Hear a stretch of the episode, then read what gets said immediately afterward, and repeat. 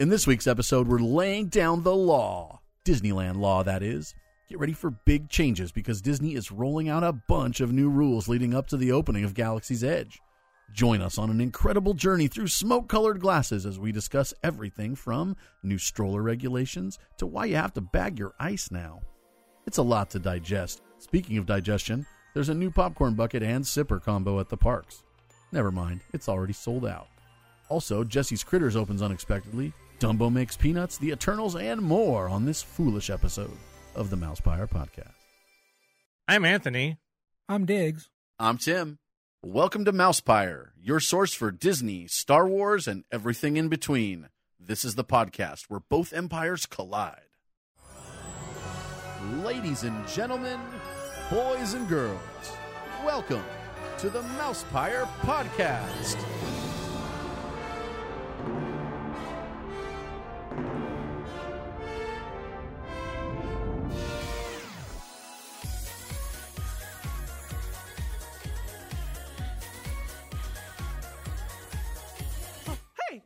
What's going on? Uh oh. The apprentice lives.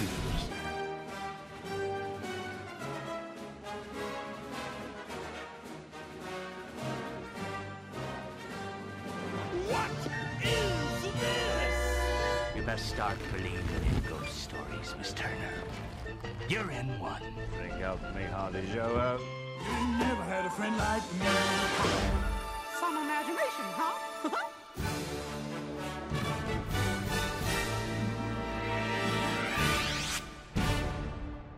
Made you look. Na na na na na na na na. Hey, smoking's banned. Bye bye. Yeah. Adios. So, uh, three a.m. Yes. For some reason, at three a.m. last. What day was that? The twenty-eighth. When was that? When was the twenty-eighth? For uh, just like inauspiciously, I just happened to be on Twitter for some reason at three a.m. You weren't responding to my text. O C Disney started posting one after another, like six posts. And I was like, first, smoking ban coming to Disneyland, Disneyland California Adventure, Downtown Disney. And then Disneyland tightens stroller size restrictions. Then Disneyland set to open new parking structure garage. Then Disneyland's bathroom pass will make hours-long lines. Then, Disneyland will limit Galaxy's Edge access to hotel guests and theme park visitors. Then, Disneyland won't loosen costume policy for Star Wars Galaxy's Edge. Whoa. I was like, what about the what ice packs? The hell is going... That wasn't even included in that oh, because man. it well, no, it was included in one of the po- one of the posts. I think the one about the strollers. But I was like, whoa. This is unexpected. Half of this stuff is stuff that, as we said on last week's podcast, Anthony, as we both said on last week's podcast, it's stuff that one hundred percent Disneyland doesn't normally announce. Now, technically, at this time, they hadn't announced it. They allowed the press to announce it, which is what we told you on last week's podcast is what they usually do. At that point. They let the press announce it, but... Then hours later, sometime what in the morning, uh, when normal people are up, when normal people are up, they announced that uh, sometime in the morning. It was actually like eight in the morning because they announced the parking structure at eight in the morning. The uh, actual Disney Parks blog started posting things about it, as well as uh, then other people started posting. And I was just like, boy, this is crazy, man. It's like, what is it? Just out of nowhere, first of all. Then for the rumors to, uh, uh, the two separate rumors to become a part of one big, huge, just dump of like, reality, of reality, and uh, just like, you know, what's going to lead to a lot of controversy and already has amongst debates. So let's just uh, let's just dive right into yeah, the to the secondhand right smoke. Um, I don't know how to swim. Oh, um, so diving into the secondhand smoke. Yeah, let's uh, start with, uh, is that where you, you want to start with the smoking? Is that cool? Let's uh, start with the smoking ban. Now, uh, I've been saying for a while now that I knew that I even predicted quite a while ago, and you guys both know this, that uh, the two smoking sections inside the two parks, particularly the one in Disneyland because of its proximity to the entrance to Galaxy's Edge, yeah. I predicted that both of those would be closed before Galaxy's Edge opened. Or at least moved. Or at least, no, no, no. I predicted Disneyland would be completely smoke-free by Galaxy's Edge. I predicted that uh, by next year, I think I said something about the D C A one. Uh, I've never even really had any optimism about them banning smoking in Downtown Disney, much less the Esplanade. And that's why those two are the ones that come as the most shock. Well, I now, thought that they were going to put... I thought the only place that they have left to move the smoking area, there's two spots. One, the... Well, moving it wasn't even an option, so let's just not even talk about moving them, because that I don't even think they I don't even think they would have done that. I was, I was of them. the there's opinion. There's nowhere to move them to. Well, there's the there's the dock that goes really far back. But they use that. They used to use that. No, and they then, still do for uh, Mickey's Halloween party. Oh, well, they can always not have it be for that. But uh, where the kids, where the payphones used to be, behind Buzz, you know I'm talking about, kind of near the uh, exit of. You're I mean across, not behind Buzz. Don't say it like that. It's across from Matterhorn. Well, it's across. It's also across from the Matterhorn. Yeah, but the, there used to be bank of payphones there. Yeah, that's too close. Like, that's too close to yeah, Pixie uh, to Pixie Hollow. Yeah. Anyways, moving on. I just want to say that no one would have heard about this if it wasn't for the press, because it was the Disney Parks blog posted it from the Disney Moms panel stupid thing that they have on the Disney, you know, those mom panel things that give you suggestions of what to do. Yeah, they partner with them quite often. So yeah. Uh, I saw when you see something come from Disney Mom's panel, it says Disney Mom panel update. Know before you go, tips for your next park visit. I'm not going to read that because I don't need a tip for my park visit. So if it wasn't for the press, people wouldn't have read this. Well, that's why it was such a surprise for that, you know, like I said, O C Disney, which is a uh, Twitter account that's run by the O C Register, which is, of course, the newspaper of Orange County, and it's specifically pre- they use the the O C Disney to to run press releases for Disneyland. In case you guys didn't know that, the uh, they like I said, they just dumped all these different posts, and it was like at three o'clock in the morning. And I was just like, "What the hell's going on?" Now, I'm surprised that you didn't even see that because I know they it must have been one of the nights you went to bed early. No, uh, actually, I got a um, one of uh, my friends sent me a. Basically the pictures, you know how they had the pictures of what you can't do and whatever. He sent me those, but from the hub. And I was like, oh, okay. So he started sending me all these, you know, all the pictures and stuff. So I was about to try to post it. And then another friend of mine started uh, sending me screenshots from that. What time was that? Because I sent you at six eighteen in the morning. I sent you the... know before you go, and that was from Disney dot gov. I had already known about it for three hours by the time you post told him. I was playing Zelda during those hours. Okay, this was at four in the morning. Okay. So uh, that one was sending me pictures, and then I already found out that the blog posted it already. So instead of me just posting the pictures, I just went ahead and uh, posted the Disney Parks blog because the one, the other cast member told me, oh yeah, Disney Parks blog just posted it. So, like I said, I would have not read that because I did get the tweet from that, the notification that that po- post was made. But I'm like, I'm not going to read that. I don't care. But, yeah, so that was like about three thirty in the morning when all this stuff, when I found out about it. Despite the fact that this is the press, they do have something wrong here. They say they, the uh, they refer to the uh, D C A smoking area as being near the Silly Symphony swings. That is obviously incorrect. No, it's been moved over there. Oh, when did it get moved over there? Uh, probably about well, three. See, your time about shit getting moved, and it already got moved. It it got moved from um, Grizzly, Grizzly behind uh, that uh, probably about three weeks ago, maybe a month ago. It went over to basically after uh, the. So they're going to move it just to close it? Why not just close it then? Yeah, I mean... Well, the Silly Symphony swings are under refurb. So right. The whole area is so, abandoned. Right. So probably when the refurb started, that's when they... Uh, okay, so that's not wrong then. That's just no. like uh, super outdated... Inf- or it's not... It's just like something got changed and then now it's getting changed again, basically. Yeah. Okay, well, so that's not wrong. But uh, so that's going to be closing. The one over there on the Big Thunder Trail is going to be closing, which, like I said, that one I knew would close before Galaxy's Edge regardless. And uh, now, like I said, the surprising thing is that uh, not only will they be is uh, no smoking in the Esplanade, which is great, is a good thing because but that's technically just the area in between the two parks. Esplanade. Okay. Well, there's, to be clear, that's that's the Esplanade, but where is the smoking area? Where will smoking be allowed? Because it's not allowed in Downtown Disney either. Okay, can I finish? Well, yeah. Well, I wasn't there yet. Well, we're just having a conversation. Okay. But you just, like, wasted, like, a minute of, if you just let me kept talking. twenty seconds. Okay. Because yeah. I was, the Esplanade, which, uh, you know, I, I expected it eventually, but, like, this is way sooner than I expected. But what I didn't, I never expected them to do Downtown Disney. I, I mean, maybe eventually, like, in the twenty twenties sometime, but, you know... Yeah, I mean, they're going all out. So, I mean, basically it's saying the only place you'll be able to smoke is near Harbor on the uh, east side.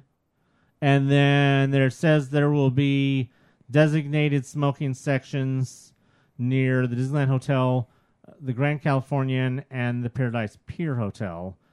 Now, uh, I don't know where those are particularly, or unless those are ones that they're creating. I don't know where the Grand Californian one would be. It would have to be out front. Will you the cars come in? Will you? Yeah, yeah, like near the, the valet or something. Right, yeah, that's the only thing I can think of. Me too. Because it can't some be areas it like can't off be, to the side, like in the hotel, because the whole, whole the hotel was already smoke free, right? Wow, they also have such big. Same thing for Disneyland Hotel. They have really big ballrooms there that they use for corporate functions, and to not have a pretty adjacent smoking area for those corporate people. What about where you enter from Downtown Disney? Oh, and then yeah. you know they have that courtyard. Yeah, maybe, maybe. Just saying, which is oh. close to the ballrooms, right? In addition, it's an event space too, so they might part so maybe off to the side over there. Yeah, if any, if any of these are going to be new areas that they're creating out of old areas that were smoking areas, then uh, we'll probably get details about those later on. Uh, if if those three hotels already had a designated smoking area, then you'll have to just assume that those will continue to be the designated smoking areas. Now, uh, just a note that, uh, and you're, we're gonna you're gonna hear this uh, this phrase a lot, and I don't know if we've actually mentioned it before. Uh, I I've seen this term before, but I don't know if we've mentioned it before, and that's Project Stardust. Yes, we did, and that's not Project Stardust in relation to Rogue One, no, or the Death Star. Or Jen Erso or anything like that. This is uh, the Disneyland initiative dubbed, that has been dubbed Project Stardust, that seeks to relieve pedestrian pedestrian pinch points throughout the park ahead of the massive crowds that are expected to descend on Galaxy's Edge. Now, we may not have said Project Stardust before, but we have been talking about various initiatives and parts of Project Stardust for probably over six months now, because starting with the removal of the planters in Tomorrowland and uh, other places around the park that have had planters moved. They, uh, uh, the, the ones in front of Haunted Mansion. Right. Uh, the benches that have been removed in various places, uh, other things that have been removed. Those are all part of Project Stardust that have been going on for probably at least a, maybe a year now, that are just various things that have been all leading up to this now... Uh, more public face on Project Stardust, uh, starting with this uh, the smoking ban, which is going to basically limit, uh, basically the whole entire resort is smoke free now. Finally, mm-hmm. which is uh, for the most part, I'm sure that each well, hotel, each hotel will no, have because some sort of smoking you have area. To go outside of the security zone to smoke, which means that as far as they're concerned, anything within the security zone is the resort. At least as far as everything that they've led us to believe with their security measures. The resort also does include the hotels, but well, that's the only going to be the only exception. They're going to have to. Have you can't have security for the hotels. We just said that. Yeah. Well, we already talked about the smoking areas at the hotels, but the ho- hotels are outside of the security zone. So okay, well, within basically within the whole entire security zone, then let's put it that way. Not necessarily the resort, but within the security zone. Is now completely smoke-free, and that's, to me, that's unprecedented. I mean, th- this is coming from a guy who voluntarily, in the nineties, quit smoking at Disneyland because I felt that it was uh, disrespectful. And this is, you know, I used to be a heavy smoker. I smoked for almost twenty years, smoked cigarettes. And uh, like I said, in the nineties, you know, towards the beginning of my smoking, I mean, you remember, you mm-hmm. were probably there when I said, you know, I'm not going to smoke inside Disneyland anymore. Right. Uh, it's disrespectful to other people. And this is when it was just Disneyland. Was that, there was no D C at the time. Was that, that when was you just, could still smoke in the queues? Oh, no, that's where you can smoke everywhere. Yeah, that's yeah. literally well, everywhere. Well, I don't know about the queues, but... They took, that could, was the first thing to go. Yeah, that was the first thing to go. But no, I mean, you could still walk around the whole entire park smoking, and I made a conscious decision myself to not smoke inside the parks because I'm not a dick. I smoked in the parks. I'm which a brings dick, us, which brings us to the. Uh, but you smoked in smoking areas, I assume. Well, before that, you know, it's just a matter of like taking the the thought to blow your smoke up as opposed to just out. You know, I mean, little stuff that doesn't do anything though. And if you if you admittedly kept smoking inside the park, knowing around people, then yeah, you are a dick. All right, I don't smoke anymore. Well, not then there you go. Long, not in a long time. But. Well, then you've uh, rectified that in another way, actual better way for your own health, as I did. Which brings us to: uh, do we want to save all the controversy for the end and talk about it all at once, or do we want to talk about it per item? Uh, let's do it per item. Okay, because of course, you know, there are people out there who think they need to smoke. Because if they don't smoke, they're going to turn into some, they're going to start murdering babies or something. Because that would be the only, smoker, I am also a previous smoker. And I, I can play devil's advocate and say that in certain situations, you know, you've just had a meal or uh, no, that's bullshit. Something, you know, you're stressed out because of whatever. I mean, or just it's been a long time. No. You're weak. That's a cop-out. It's a weak. I smoked for twenty years. I didn't. I could have easily have just waited until I got outside the park, especially since up until now, up until the uh, when it starts, May first, you will be able to smoke in the Esplanade, and it's not that far of a walk to anywhere within either park to the Esplanade to smoke a cigarette. For right now. Right for right now. now. To the Esplanade? But, you know, if you... You know what? Like I said, as a smoker, I it's not... It's a cop-out, and if you need a cigarette that bad, then you have deeper issues than just smoking. Well, anybody that's listening to this podcast knows how you feel about smokers. Uh, nonetheless, and as a former smoker, that... I could say what I want about smokers. Sure. I'm just pl- playing the other side. Okay. Like I said, if anybody has a problem with it, everybody I don't knows agree. I don't care. I don't really care if they can smoke in the park or not anymore, but I understand the, ugh, I need a cigarette. I get it. So your uh, I need a cigarette is more important than children's lives and children's health than other people's health. Because that's I what that's that what the, that's what all of these idiots the uh, that's what fun. all of these idiots on Twitter and Facebook and wherever else that are bitching and moaning about the smoking ban. That's what they're basically saying is that their need for a cigarette is more important than other people's health. I don't agree with them, not at all. I just understand it. Well, I mean, at least I guess that's better than. Agreeing with them. But I don't agree with them. It's obviously you're you're, but you're under, making the choice to smoke, and that's how a lot but of us. Understanding I need, it I is still a cop my, out. I read nobody one, needs. I read one with their, the lady was saying Disney ruined her uh, her four year old granddaughter's um, chance to go to Disneyland or Disney World or whatever because, because her smoking is more important than her four year old. Because now she wouldn't be able to smoke, and I've tried quitting, and I just can't, and. You know, basically anything other than I realize that I'm the smoker and I've made this decision and so on. No, no, no self-acceptance of your of you choosing to be the problem. You know, I never. I'll just I'll say this real fast and then we can be move on to the next thing. I, I was like I said, I smoked for twenty years. I was a one to two pack a day smoker. I wasn't just some casual like oh I'm gonna just smoke with people. No, I was a serious smoker. I quit cold turkey.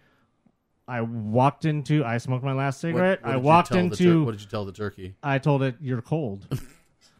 I smoked my last cigarette. I walked into a, a, a vape shop, shop. I bought a vape. And I never smoked a cigarette after that. And then I got super bored with having to refill the vape, and I just totally quit. What about... Uh, how long did you do the vape for? Uh, months. Did it wasn't you even, step down it wasn't the even nicotine? A, it wasn't even a whole year. No, I just got bored with it. Yeah. I just got bored of having to refill it. It was too much work. Yeah. So I just totally was like, okay, well, I'm done with smoking. This isn't even the same. But I was able to cold turkey just like within minutes of just walking into the place and then walking out. I was able to just switch to the vape and then within months be totally off of it. So, I mean, you know, for people to say that, oh, I can't do it. Yeah. Yeah, you can. Just quit being such a little bitch. Well, I, I did. I did a little bit differently. I, you know, for me... Everyone asked me, well, why don't you quit smoking, right? Everybody says, just quit, just quit. And my answer to them for a long time, I smoked for about fifteen years, uh, it was that I will quit when I don't enjoy it anymore. I like smoking. I enjoy the act of smoking. I like how it feels. I like I liked everything about it, except maybe stinking like smoke and having people say, "Oh, you stink like smoke." Uh, so at, in about nine years ago or so, or you know, ten years ago now, I decided I didn't like it anymore, and I smoked for maybe a few more months after that, trying to figure out, you know, what what's going to be the best way, easiest way, because I'm kind of a bitch. Like, I don't want to, uh, as far as like discomfort, I will admit I'm a bit of a bitch when it comes to discomfort. I don't want to do it the easiest way possible. So I got Chantix, and then I took Chantix for three days, and I realized, oh shit, in four days I'm going to actually have to stop smoking. And I placed a rush order on these uh, nicotine-free cigarettes called Smoke Free. I remember the advertising. It says on the package they're made from the tender outer layer of the cocoa bean. So, but I just, I knew that I would need to have some sort of... You're a tender uh, outer layer. I am, though. Uh, I would need to have something to smoke on. And I switched little by little. Uh, and I remember I kept a pack. You would have been better off going just straight to the vape. I, you know, I tried the vape and I didn't really like it. Nonetheless, I did the, I did the, uh, maybe two, three weeks. I did the, the smoke-free cigarettes. And I realized I just didn't get anything from it at one point. And I think it was for like six months afterwards, I walked around with the pack of cigarettes in my pocket, the like crushed up pack that had two cigarettes left. And it was my way of saying, like, I'm in control now. They're in my pocket and I can have one anytime I want, but I'm just choosing not to. And I never picked up a cigarette or a lighter for probably five years. So speaking of little bitches, strollers, oh, literally. Now our dreams have not come true because no. They have not completely banned strollers. They've not even completely banned the uh, the double wides. Right. But what they have done is they have shrunk, according to as Tim's Tales from the Disneyverse said last week, uh, almost exactly what they said. They have shrunk the size of the strollers from thirty-six by fifty-two to thirty-one by fifty-two. Now, the by fifty-two is the part that I have the problem I with. I know, exactly. Because it's that's the width, and the thirty-one is just the length. And it's like, well, it's the width that's the problem most of the time. But they will strictly be enforcing a, the existing ban on push or pull or pull wagons. So that means no wagons, period. I did see that there was a whole dialogue and controversy. I don't know where it ended up finally. We're going to have to look into that about the uh, the Keens. That uh, one Keen actually tweeted at Disney and got a response that theirs were excluded from the ban, but then somebody else tweeted out, no, that's incorrect, that they are included in the ban. They're wagons. So I don't know if that's been... A, Uh, ironed out or not. I saw a lot of discussion, I think, in your group about people who were contacting Keen right. about the whole uh, issue with the Keens, particularly. Uh, if you don't know what a Keen is, then it doesn't apply to you. Uh, if you know what it to is... To clarify, it's a giant wagon made of cloth. And yes, that's stretch. All you need to know. Don't need to talk anymore Basically, about it. Basically, it's a uh, portable bed for lazy-ass kids. Yes. Yeah. I mean, and they, they did alter them where you can push and not just pull, and that's how people were getting around it because wagons have never been allowed. You you can't bring your radio flyer and pull it in, but what they did is they created a wagon. Well, they're not the only ones. There were other push wagons. Right. But, but they, they, were they just... put a push bar on it, and that's what made it go outside the rules. But these things are, I mean, they're too big in every direction. Now, my problem with it is, and I'm going to go straight into because there's not really much else. Uh, there's a couple other things, but uh, I just want to mention that uh, my problem is, is that, first of all, we we already know that security can't be trusted. Yeah. We have spoken ad nauseum about it. I've said the word ad nauseum about how ad nauseum. We've spoken ad nauseum about how ad nauseum it is to speak about security. I'm getting, I'm getting nauseated. Okay. But we know that security can't be trusted, so we know that there's going to be a lot of ruckuses going on at security because you're going to have the security people that aren't measuring to see that strollers are falling into the new uh, limits. I guess we what? They're going to the let strollers... those people in, and then somebody on the inside is going to say, I'm sorry, this is far over the limit. For or the ones allowed. Inside just aren't going to care, and they're going to be like, well, that's the problem of the security outside, which is more likely what's going to happen. Because then you're going to, but then you're going to get people coming in that are being allowed in one time, and then they're going to get the security person, especially pa- a- pa- ass holders. You're going to get the a- pass oh, holes, the pass holes, the pass holes that come one time and are allowed in by one security because they didn't measure. But then you're going to get, but they're going to get stopped the next time by a security guy who does measure and finds out their stroller is under. Then they're going to have controversy. Well, I got it in last time, and it was after May first. You guys should see Anthony's face right now. He's really triggered. Yeah. I should have taken a picture. We could have included it in the cover. No. Um, he. I mean, he's right. That's how what happens. Oh, well, this I, they let me in last time with it. And it's like, well, you know. Well, that's the most likely thing that's going to start happening is that you're going to have security, like I said, which already does their job half-ass anyways. Uh, there you will know, be this, uh, there. I well, uh, I'm going to tease this now. There will be a smashing expose on things that on security and things that security have allowed inside the parks at a later date. I'm just gathering info. Oh, smashing but, uh, exposés. Let's just say that be afraid, be very afraid. I will say but, uh, that more recently they've been. I don't know if they're having some sort of contest for who can like find something in the smallest pocket of somebody's stuff, but.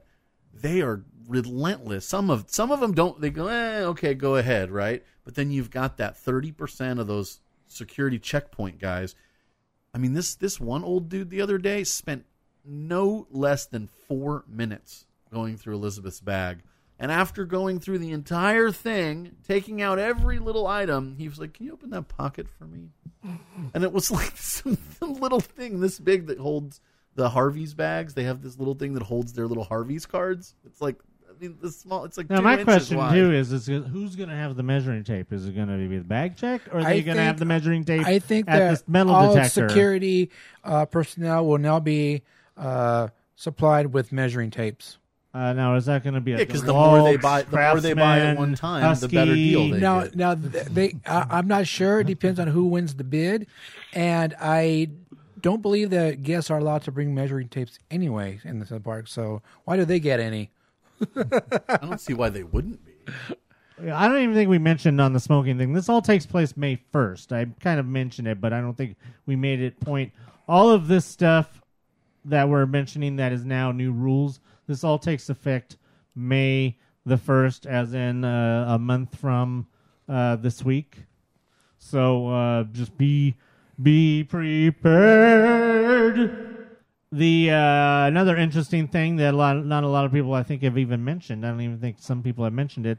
Uh, Disneyland will be adding a twenty-one by thirty inch Juvie Caboose two double stroller to its rental inventory. Do you need? Did to, you see that? Did you do you have to get there early in the morning and get a pass to get in the caboose? You're a caboose. Know, thank you. Too many people checking out that cabooses. Whoa, whoa.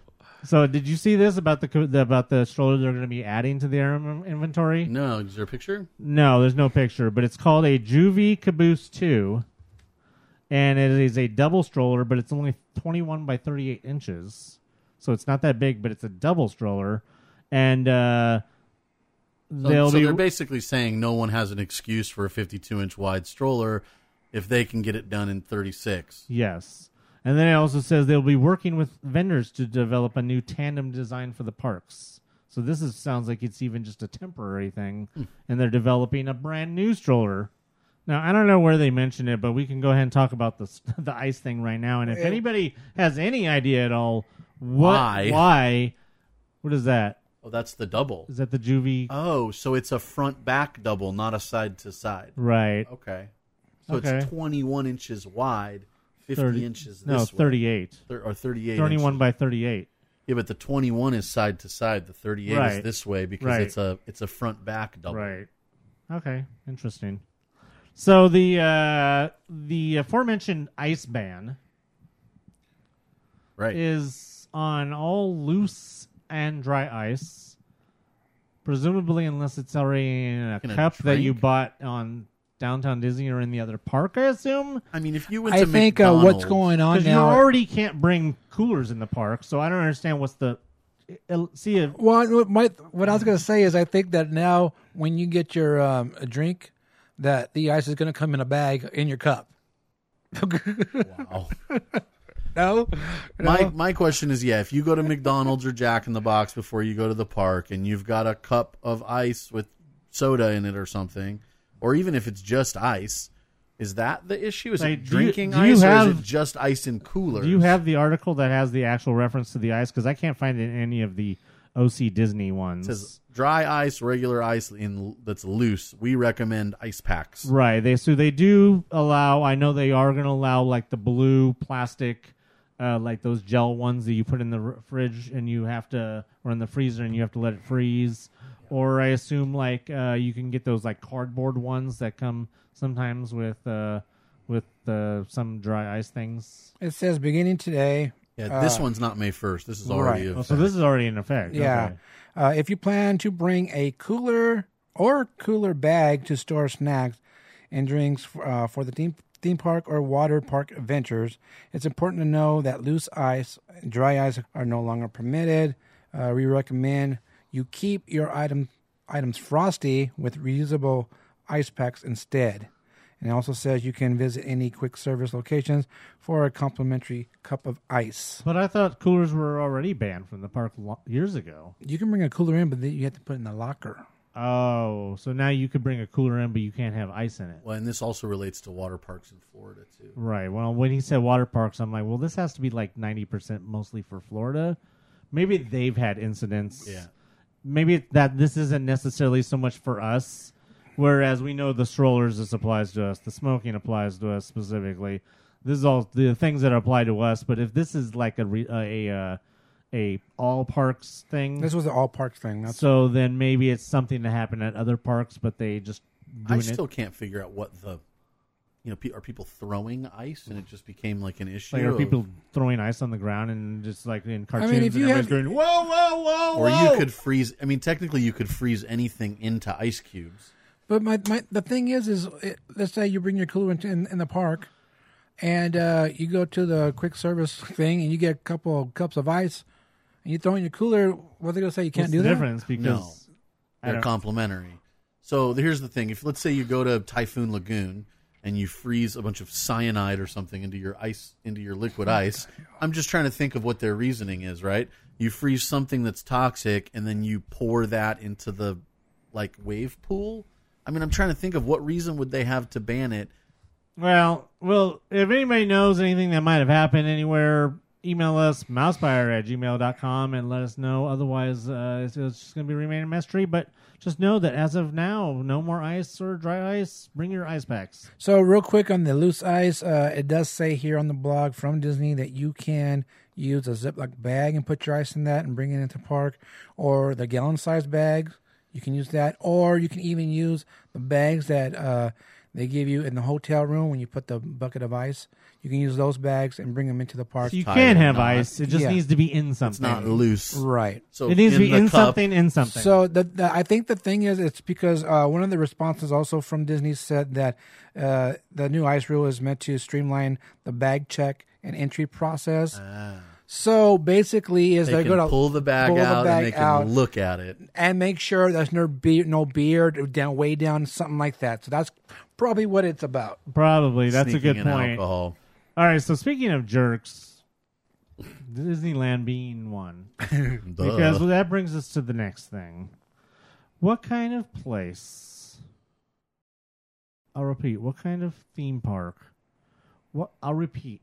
What kind of stupid theme park company in general sells costumes in the theme park and then says you're not going to be able to wear them? What? What is your problem? Are you stupid? What is your problem? Yeah, that's why we had to record early.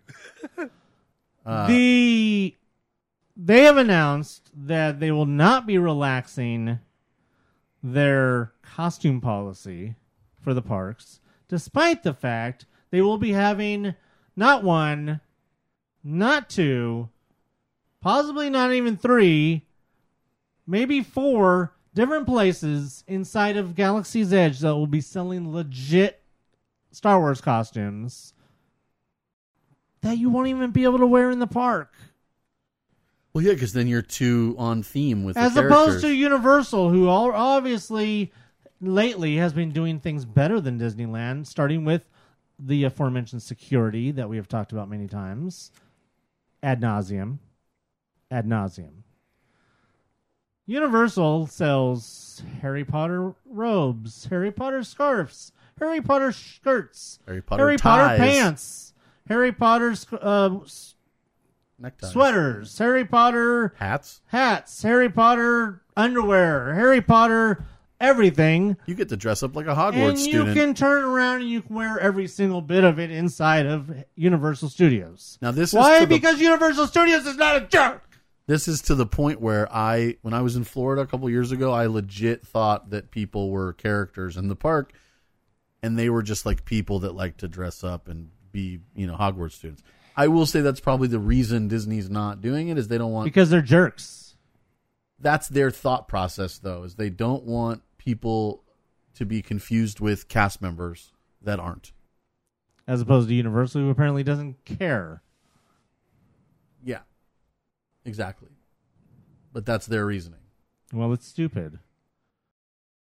Now, for guests under the age of thirteen...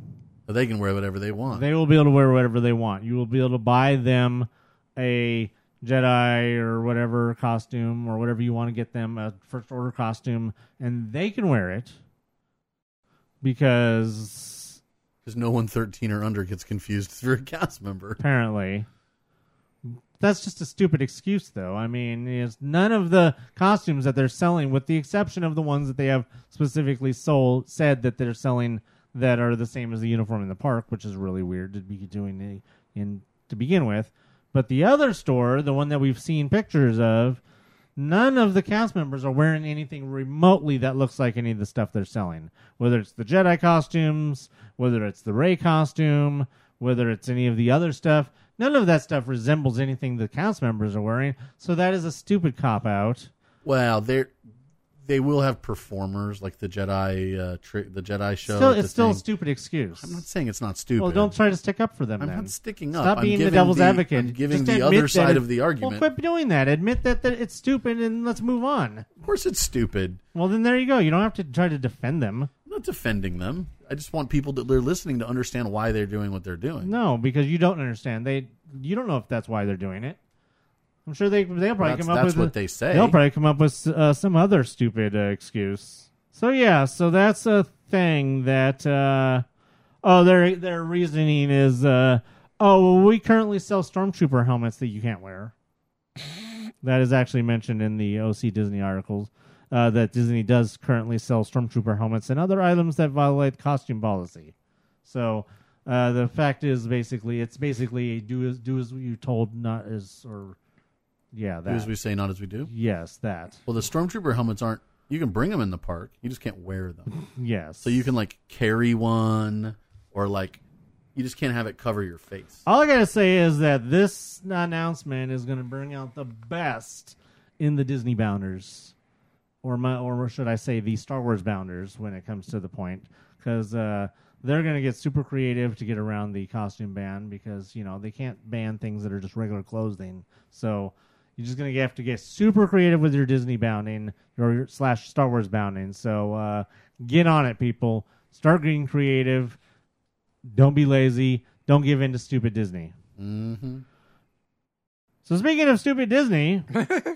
Or something actually not so stupid and kind of smart that we did mention once before. Uh, I don't remember where, where did this rumor come from originally. We talked about it last week or the week before about the bathroom pass. Who brought that oh, up? The, the, I, brought, I did. Well, and it was the it was the Avatar bathroom pass that they. No, I have. Said that there was going to be bathrooms inside of the queue lines. Yes, that was it. And a cast member will have to escort you. Right. So that has now been uh, confirmed that they will have a bathroom pass. This, uh, obviously, specifically for the Millennium Falcon Smuggler's Run attraction, since it's the only one that's going to be open at the time. The bathroom pass will be available in the Smuggler's Run queue when the ride opens on May thirty-first. And then in the Rise of the Resistance queue when the other attraction opens later this year. Riders waiting in the queue for the Millennium Falcon Flight Simulator will be able to get a bathroom pass from a Disney employee. Uh, they should have known better. Sh- should say Disney cast member. And rejoin their party at the Fast Pass merge location in the attraction. So I'm assuming that uh, this is only going to be before you get to the merge. If it happens after the merge... Then better. Everyone's on their own. It's not you, teams anymore. You're on your own. Well, no, you're on your own and don't pee your pants. Oh. So, uh... Well, they're probably thinking that the Fast Pass merge location is where you're less than an hour, and anybody should be able... I mean, I can't, but anybody else should be able to hold their pee for an hour, right? But prior to that, it could be who knows how many hours. Uh, and then they mentioned that they recently debuted, as mentioned, the queue re-entry pass on Flight of Passage in Pandora in Florida. Uh, it says uh, visitors only need to locate a Disney employee and they will receive a lanyard with the queue re-entry pass attached. Uh, the passes are good for individual riders or parents with children who can't endure the wait and don't want to lose their spot in line. Relived, relieved riders... oh, I get it. They will re-enter the queue through the Fast Pass line and wait in a holding area for the rest of their party, which must continue to wait in the standby line. So, A, you'll get to go. You uh, you go do your business. This is obviously bef- way before you get to the Fast Pass join point, which is usually closer to the front. The, you will leave, go to the bathroom, w- come back with your pass, go to the Fast Pass entrance. Then you will go to like an area where you wait, and you hope that you weren't doing too much number two and that you missed your party going by. Otherwise, you're screwed. I mean, this could work well also for people that are having trouble standing. I know that that's what the DOS system's for, but if your party's in the line and you use the bathroom pass, then you go to do the re-entry at the Fast Pass location. And if they have, like at the Universal Parks, a little bench off to the side in their... in their handicap waiting zone in that area, then you can just sit there and wait the three hours or four hours for your people to show up. Uh, it's interesting that they uh, mentioned, this is the first we've heard of this as well, that uh, to keep visitors entertained, fed, and hydrated, Disneyland plans to offer Atmosphere Talent. The we already knew about the mobile app games, but also snack vending options for those waiting in line for Smuggler's Run. So not only will there be stuff going on atmosphere-wise, and it mentions talent, so there might even be like people like mini shows, uh, mini shows like inside the queue or something. But some vending options. Which well, they do that for Radiator so. Springs Racers. They sell popcorn in line. So uh, I think this is going to be a little bit fancier than uh, that. Would you would assume mentioned since it's snack vending, but I don't think there's just going to be a, a Star Wars vending machine on the wall. But uh, we'll no, have to I mean see they what sell that boxes. Specifically. Means they sell boxes of popcorn in Racers. Well, I doubt that that's what they're going to be selling in Star Wars. No, probably something that's a little bit more Star themed. Wars related. Yeah, ho- yeah, you would hope like Resistance frame broilered peanuts or something. I don't know, whatever. Oh, I want some peanuts. Yeah, peanuts oh, I got peanut M and M's right here. You bastard! So uh, now, before you could even uh, get into the queue for Smuggler's Run. And possibly have to go to the bathroom. You actually have to get into Galaxy's Edge. Uh, so that brings us to the the more new information that we have about the reservations, uh, about the reservation slash soft opening uh, period. Uh, it says they are restricting asset, ac- access. They are they are Disneyland is going They're to. They're going to re- restrict the number of asses in yes, Galaxy's Edge. They're definitely going to restrict the number of asses. Disneyland will be restricting access to Galaxy's Edge during the soft opening period to guests staying at the three Disneyland hotels and a limited number of theme park visitors with reservations to the highly anticipated new themed land. No standby visitors will be permitted to enter Galaxy's Edge between May thirty-first and June twenty-third. Now, this is all stuff that we basically said already, just in some words that are a little bit different uh, that might imply that uh, something I implied before that computer reservation. I would say that well, no, not only that, but uh, it implies that a majority of what the reservations for this period are going to be are going to be the hotel, because it says limited number of theme park visitors. So that seems to make it sound like that, like three quarters of the people allowed are in are going to be uh, hotel visitors, and then maybe a quarter are going to be just people coming to the park. I mean, you have to you have to figure out first what's the capacity of the land. You know, let's say that they can fit ten thousand people a day into into Galaxy's Edge. Then how many people does the hotels hold? So you've got how many, you know, how many rooms do they have? Like twelve hundred hotel rooms times probably an average of three people per room. So that's, you know, thirty-six hundred, and whatever that limited number is what's left. You know, it may not be smaller than the hotels, or it may not be bigger. We don't know. Depends on capacities, basically. Now, to confirm something, obviously, that uh, Tim was mentioning a possibility of the standby line, obviously, this puts a, a kibosh on that idea one hundred percent. Not to say that if they don't end up with some not crowded areas that they might let people in. Yeah. You never know. Well, that's what but I was just thinking. Officially, officially, they're saying uh, that, and they're probably not even going to let anybody try and line up for one. For an unofficial standby line. Uh, there uh, officially no standby access. We don't want guests coming to the park thinking, I don't have a reservation. Maybe I'll just get to the, in the queue and I'll be able to get in. No. It's going to be limited solely to those guests that have reservations. Now, on the hotel, just to reiterate, as it does, the each hotel, each registered guest staying at the Disneyland Hotel, Grand Californian, or Paradise Pier during the initial twenty-four day window will receive one reservation to Galaxy's Edge.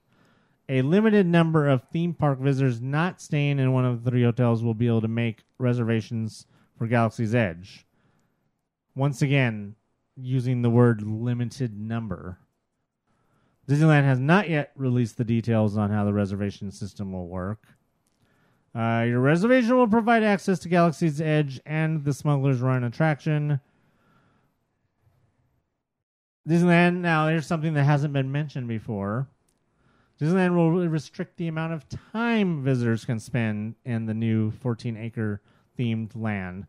Now, that's something that hasn't been mentioned before. It is something that we know that they did kind of for uh, cast members and I believe A Ps for Pandora.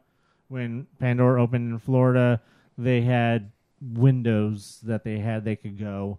Uh, This is the only thing where I think it might increase the amount of guests that will be allowed in each day yeah. during the period. But then it, we we don't know how many guests are in the hotels. If the if all three hotels are sold out, what's the capacity of all three hotels? Quick, find out. It's about twelve. Look it up. Rooms, but... You like looking up shit. Look it up. Find out what the capacity of all three hotels is. Or just how many rooms. Just per, assume one. Just go with the low number, one person per room.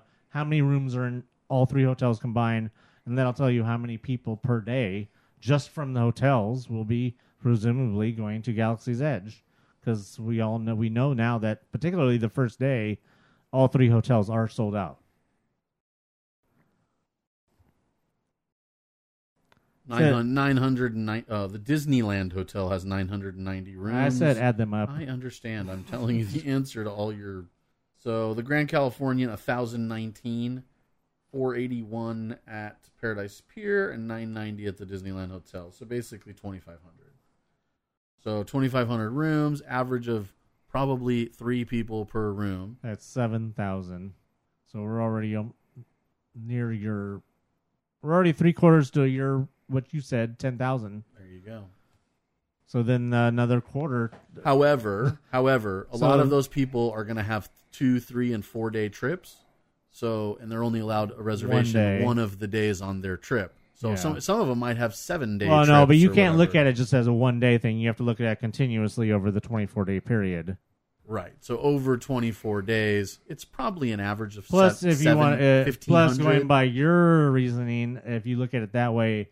Anybody who has reservations the first day on just, on May thirty-first, Long they're all them. Going on May thirty-first. Well, right. And that's probably a, a lot of those. On the very first day, there'll be very few of the other. And that's why they're not telling you how many. Right. They're exactly. not saying how many because the hotel well, reservations are going to Well, but they couldn't because of the fluctuation of how many people in the rooms have access on any particular day. So it might be seven thousand people a day, or it might only be two thousand people a day that they're allowing for reservations. Now, another interesting thing that it does mention, and I don't know if you had seen this, if it was in some of the other information, it says Disneyland will allow an overnight lineups for the May thirty-first grand opening and the June twenty-fourth post-reservation date.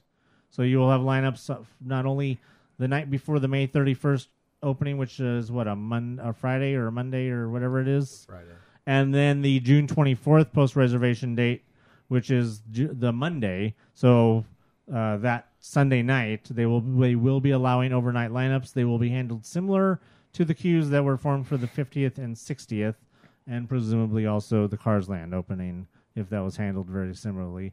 Now, I don't remember queues for... But if they're not allowing because we people, didn't show up that early. Right. But if they're not allowing walk-ups, then why are people are going to be waiting? Those are the people with the reservations. Oh, with people with reservations. reservations. Gotcha.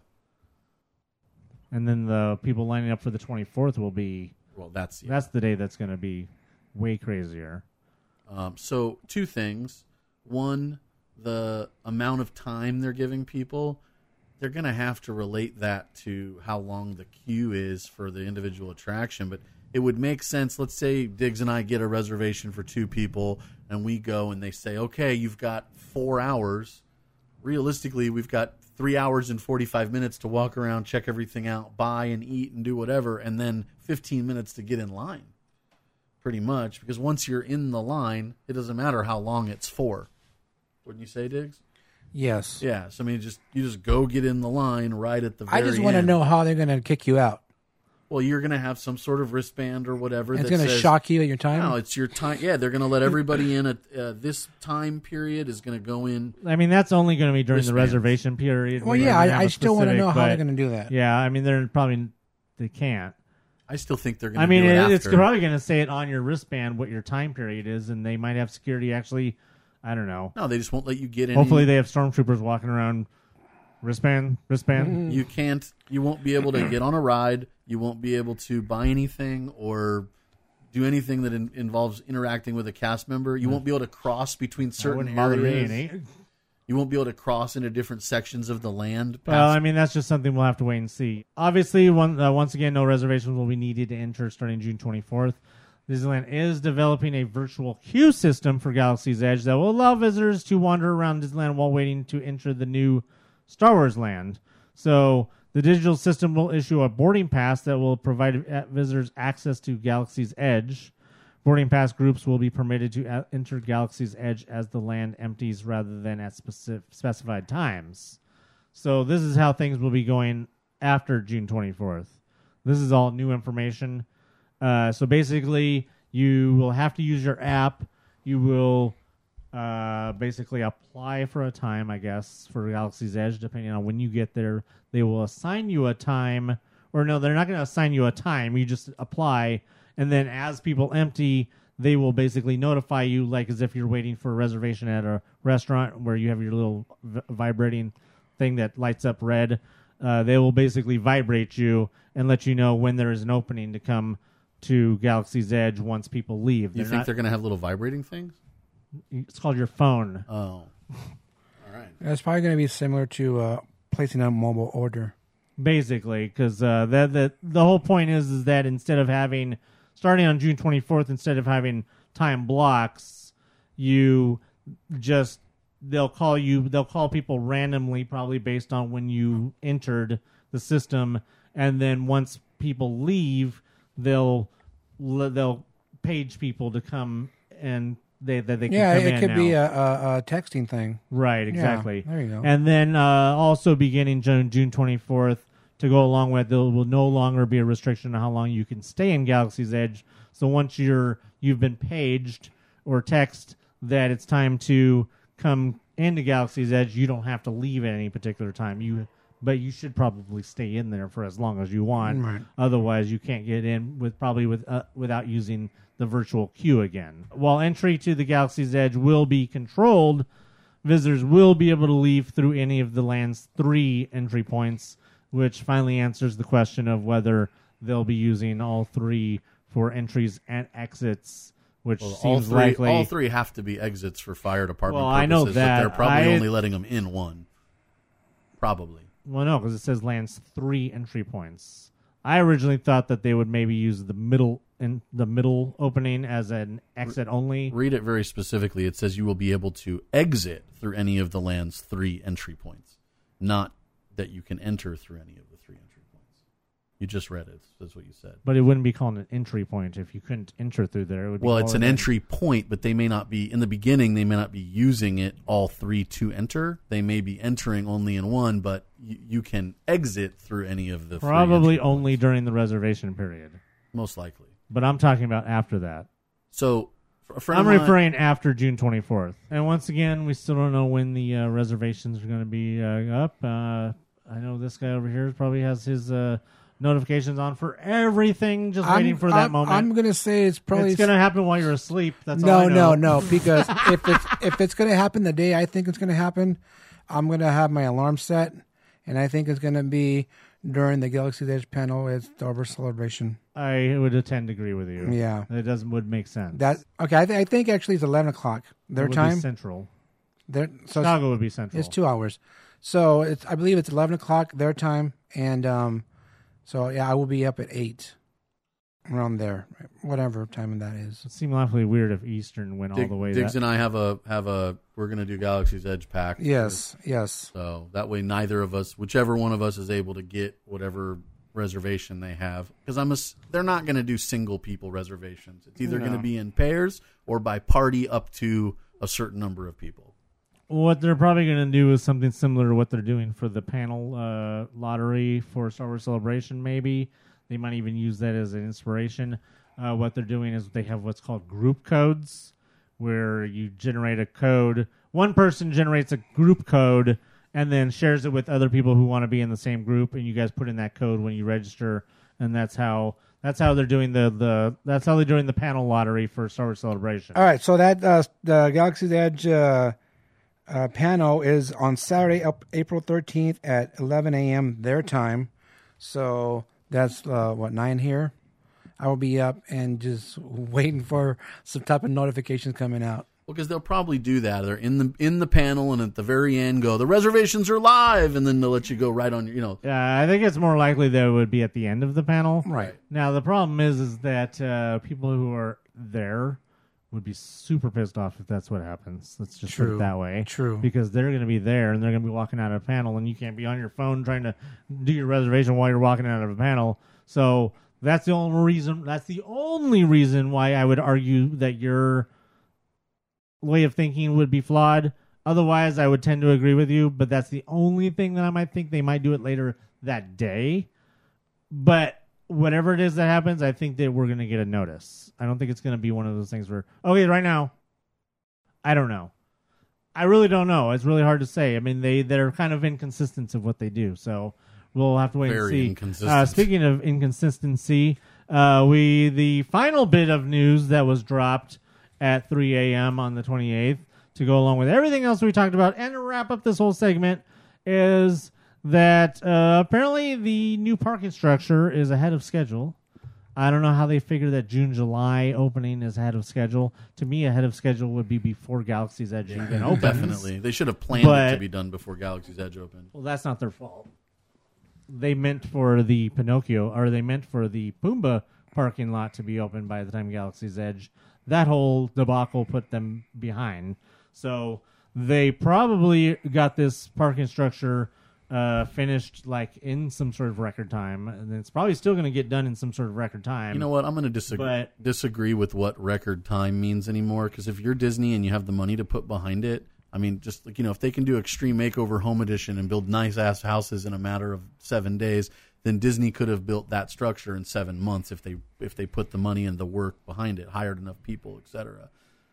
The fact that they cheaped out a, a, even a little bit by not getting it done before the land open, it's just, just budgets rule all, I guess. Yeah, so right now they're looking at a uh, late May, or I mean late June, right, early July opening. I heard, I heard by the end of July, if not sooner. Well, uh, ju- late June, early July falls into what you just said.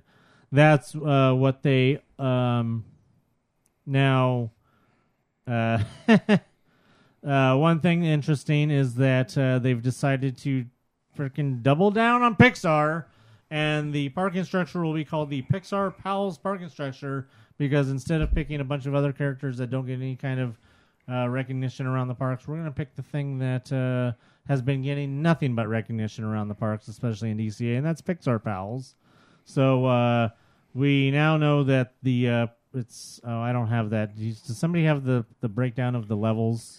Yes, level one will be Incredibles. Level two will be Coco. Three is Cars. Four is Monsters, Incorporated. Five is Finding Nemo, not Dory. And level six is Inside Out. Now, a couple interesting things that uh, show up when you look at that. You see that I believe it's level two shows Downtown Disney access, walkways, walkway access on level two. Now, of course, uh, if you guys have been listening, you would know that that reference is the pedestrian bridge that we have told you that will be going across uh, the street on the uh, south side of that parking structure. Will be crossing the street to connect to Downtown Disney. And uh, that is expected to open, it says, mid-September. So oh. I assume that when the parking structure opens, that access will not be available. Right. But then by mid-September, when that's done, it will be available. Now, uh, it does... Now, that will be six thousand five hundred parking spaces. And as I said, that will open late June to late July. Says months ahead of the the uh, they they keep saying it was scheduled to open in September. Where did we ever see that that parking structure was scheduled for September? I've never seen that. So that's why I'm like, how could they say it's ahead of schedule for September when we literally never saw September? But whatevs. Uh, something also interesting there is reference to a, an additional two thousand one hundred fifty parking spaces in Toy Story that will be opening in late by late June. You will have to, interestingly, there will be a security bag check at Toy Story yeah. now. That's interesting. And that you will do that before boarding the buses. So does that mean that the new checkpoint that they just built... That's for walk-ups. That's for people walking into the resort. Okay, but people who have already okay. been through this. Let me let me just get to this. We we'll, we need to hurry up. So basically, uh, you're gonna uh, K Lot's gonna be gone. Well, yeah, for, I, I haven't for, got there yet. Yeah, I know, but we I just want to hurry up. K Lot's gonna be gone for employee or for cast members. It's gonna be called Bullseye. Yes, and they're gonna have the new uh, parking area over there. You're gonna go into a bag check before you get on the bus.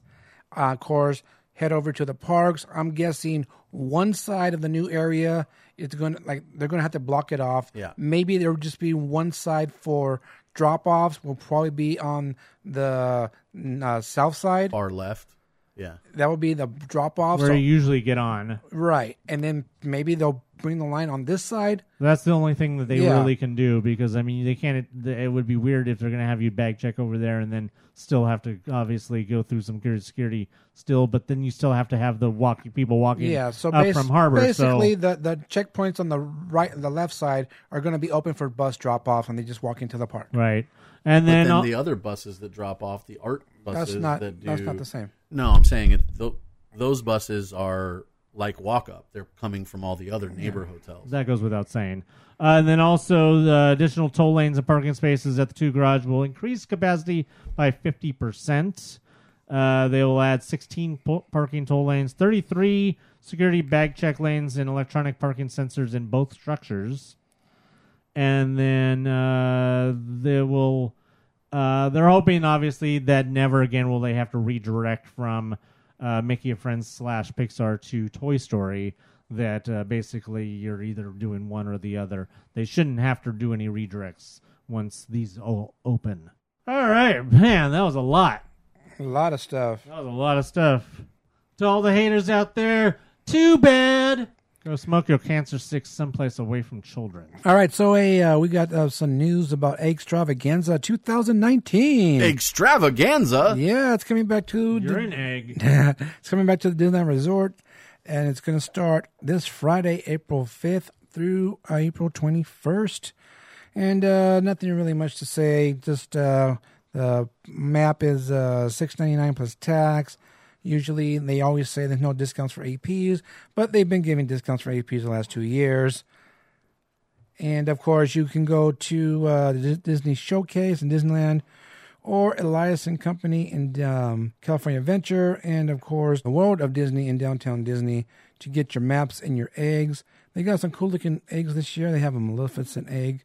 Dumbo egg. Dumbo. And uh, the Mickey and Minnie look a little different this year, a little darker. So, yeah, you can go and, uh, of course, do your egg hunt. And, of course, you know, always rant about how when you're trying to do your egg hunt and you got people spoiling it for you when you're looking for the eggs and stuff like that.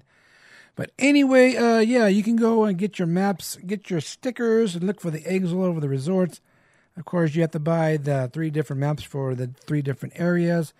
I actually will be doing this on Friday, April fifth.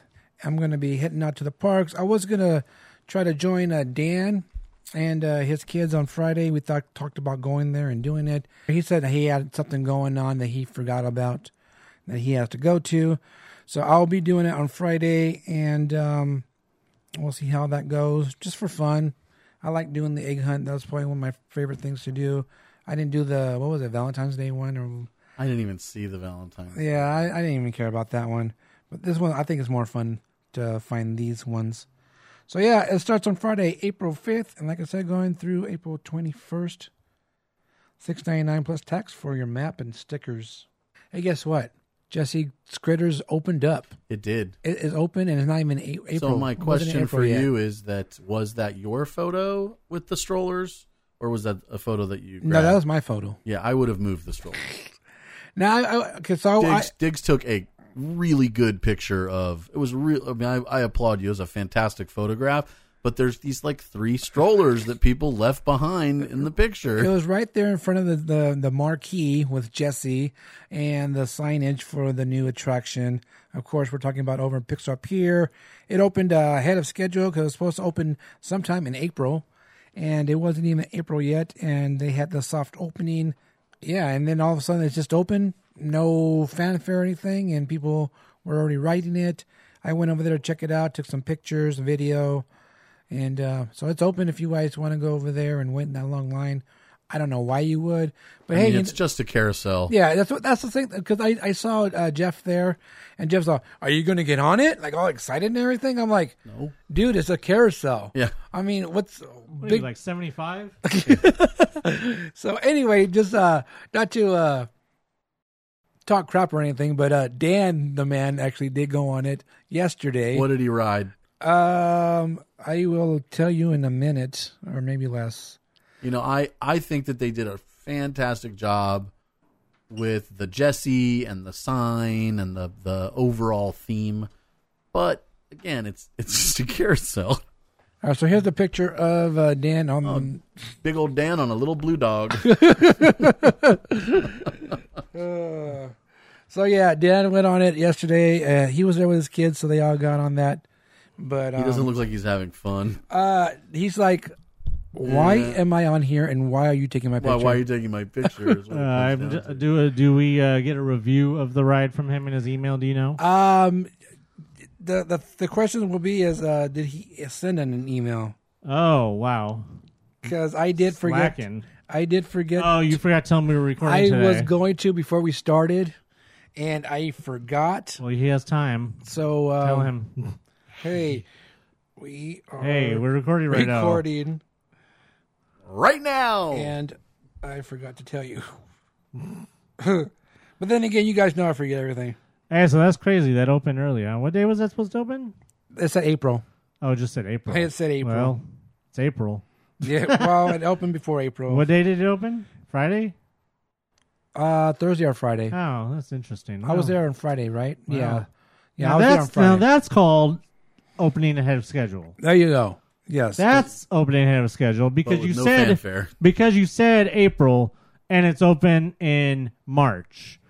Don't say, "Well, we told you September," and then say June, July, but you never said September and then open in June, July. Hey, so uh, another piece of Pixar Pier is finally open. Just another few months, and uh, it'll maybe it'll finally be open. Maybe by the time Galaxy's Edge is done, all of Pixar Pier will be open. Uh, don't hold your breath. I know I'm not, because we haven't heard nothing about when uh, when Inside Out is supposed to open. Well, so. I went on the uh, Incredicoaster. September. I went in, I went on Incredicoaster when I was there with the family, and uh, I looked down in that area, and all you can see is just flat land. No, maybe some sort of foundation, not sure. So they haven't even started. I haven't yet? seen anything wow. started there. Okay. Uh, Christmas. We'll see. We'll see. But hey, we uh, also got some news of a new attraction coming to D C A. Or is it new? Well, it's new for us. It's new for anybody who has never been to uh, Magic Kingdom in Florida since two thousand three. You know what I like about this?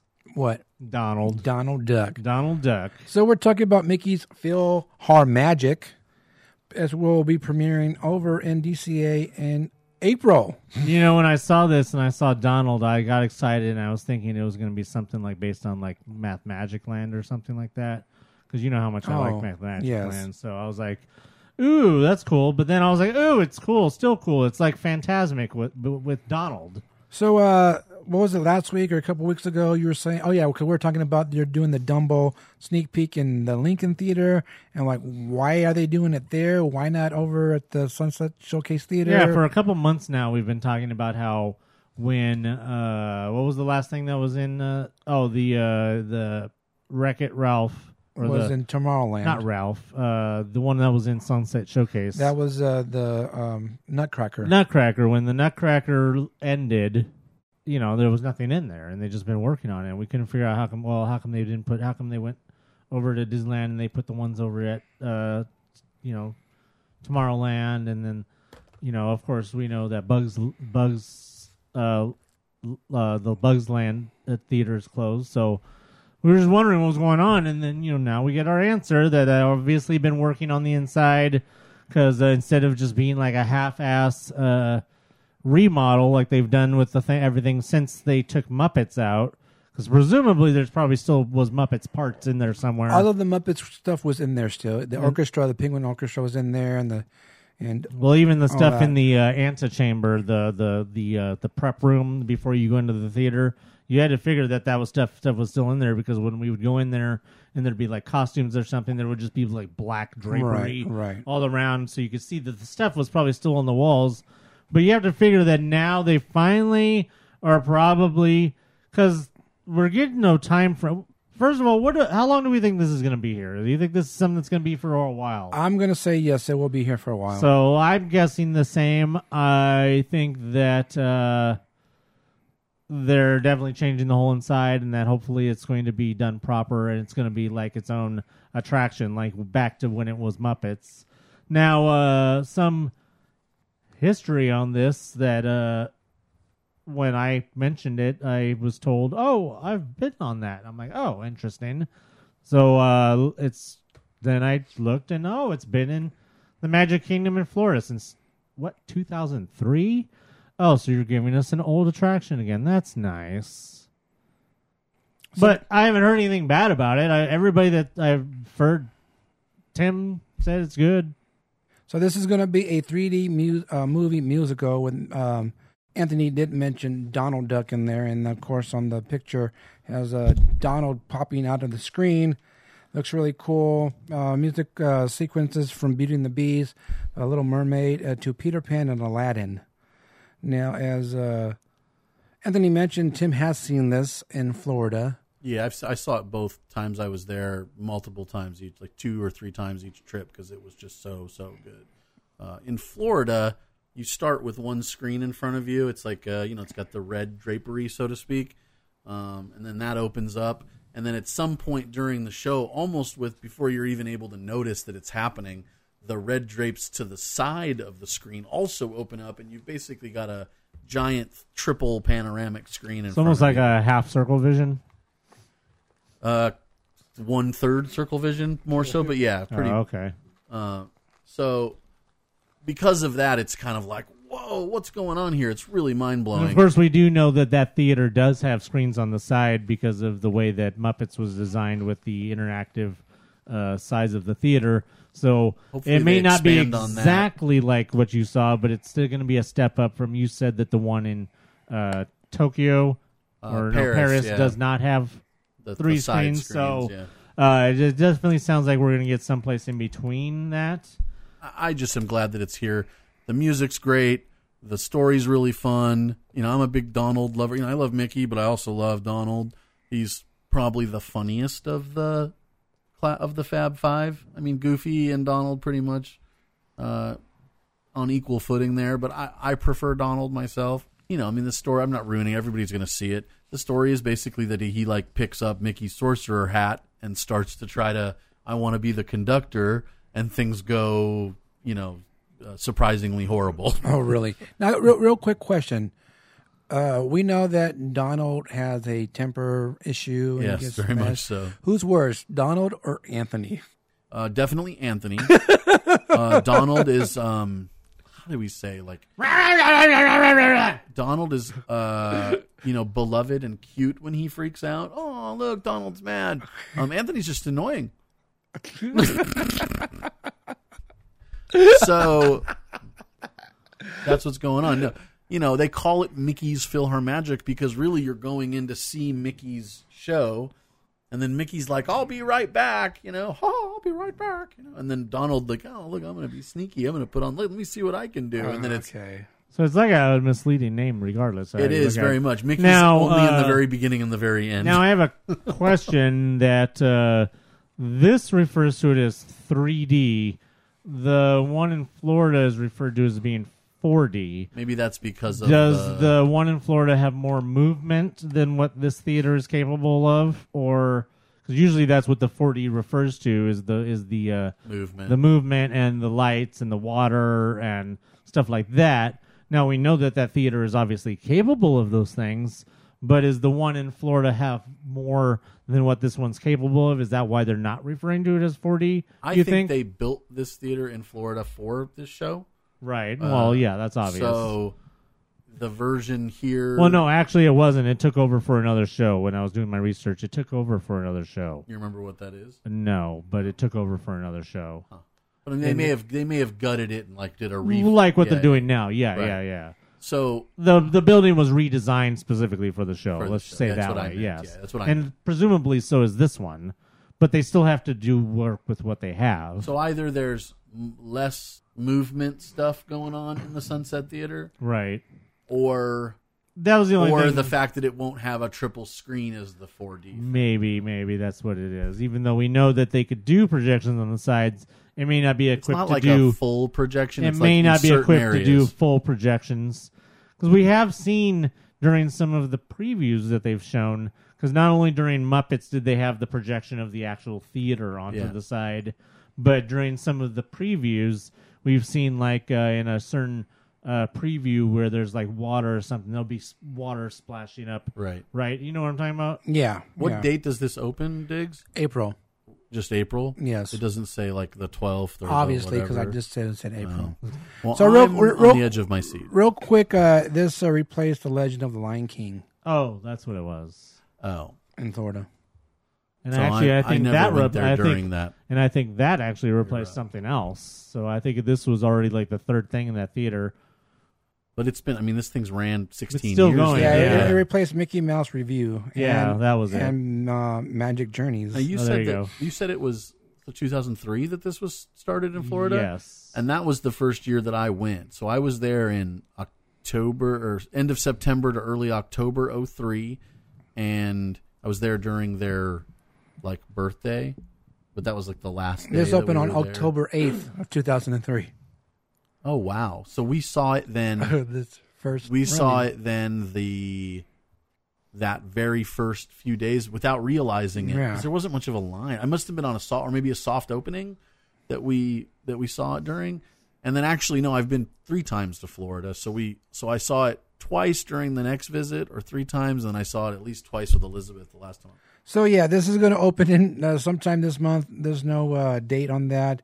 We can probably expect some soft openings, and uh, we'll see how that goes. right, so yeah, I was on the parks on Friday. Just uh, went just to go hang out and chill and everything like that. And uh, before I left my house, got the word that uh, Disney decided to release some Dumbo items. Yep. One was a popcorn holder. They say bucket, but it's not a bucket. And uh, the other was a sipper, with a Dumbo sipper. So basically, it was a Casey Junior train, and you have to buy both of them. The sipper was eighteen, and the popcorn holder was seventeen. And, of course, you put them together, and you make a train. Now, I was... Uh, what's the quality like on them? Are they like really good? I have some information about that. You know, I took a picture of the side of the box. Okay, well, skip that part. Uh, nonetheless, they're a small run, at least for here. It's, it was about five thousand pieces per per uh, thing. It's a different manufacturer than they've been using recently. This company's called Intec- Index Productions. The previous company's called Whirly Drinks. Uh, I have an opinion about that. Whirly Drinks, I think two things happened. One or two, one of two things happened. One, they just couldn't reach the the production goal. They couldn't get them made in time for the release date.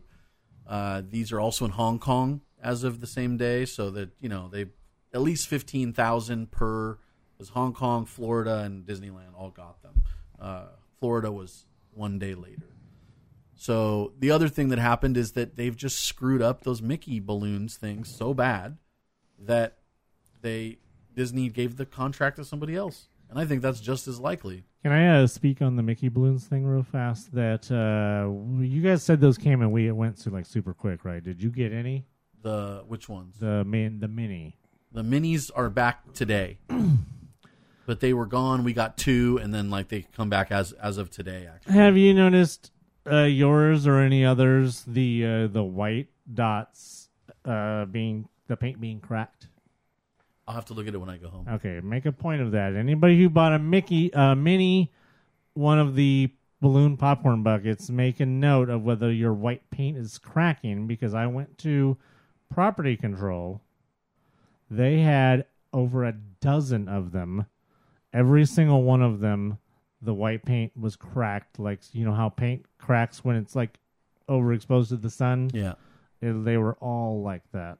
Interesting. And I'm guessing that that is uh, not only be, you know, with the issues that they had with the black and white uh, A P one, that, you know, with so many being trashed because of damage, that they probably lost out on more than uh, or, you know, quite a percentage of the mini ones because of the paint cracking damage. So uh, your theory about them changing companies because of issues with those last ones, that's just another one of those things that I've been meaning to tell you guys about, that I thought was very, very uh, interesting. Well, you know, Whirly screwed up in the past. Especially if you're saying that the minis are back now. Yeah.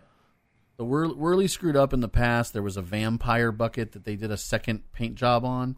They did, and there was huge amounts of overspray, drip, full-on drips coming down and stuff. Oh, and those, those you're talking about the vampire Mickey with yeah. the, with like this? Yeah. And that one, the paint cracked. Off uh, the gloves. Just, just uh, yeah, just flaked off. Yeah. You know, they got their act together a little bit since then, but maybe these three balloons all at the same time pretty much were too much for them yeah. to handle. Is it there, the drip of the cracks? No, but it's, you see there is a, like a flaw right there, right there in that one. Yeah. I don't see any cracking per se in these, but I do see a lot of flaws in the white paint. Well, we... Anyways, we go back. I just think that it's very likely that Disney said, oh, you're not sure if you can do the thing? Well, you also screwed up major on this other deal, so, you know, we're just going to give the contract to this other company. There's a little tiny... Yeah, because yeah, like I said, we had one of those uh, vampire Mickeys where the where the paint was just, like, not cracking, just, like, flaking off in huge chunks. Yeah. Now, Elizabeth said she looked at a lot of the ones that were hanging easily. To see. She looked through them a lot, and the trains at least, and said that there's a little bit of overspray here and there. But the thing with the trains, the, the Dumbo stuff, pretty. It doesn't look like there's a lot of really paint. It looks like it's actually all different colored plastic, which is looks like it's probably led to uh, a lot of uh, you know improvement in quality control, just because each piece is different colored plastic. Rather not than... just that, but the the actual train smokestack removes from the train, and it's a whistle that sounds like a choo choo whistle. I read that. and it's super cool.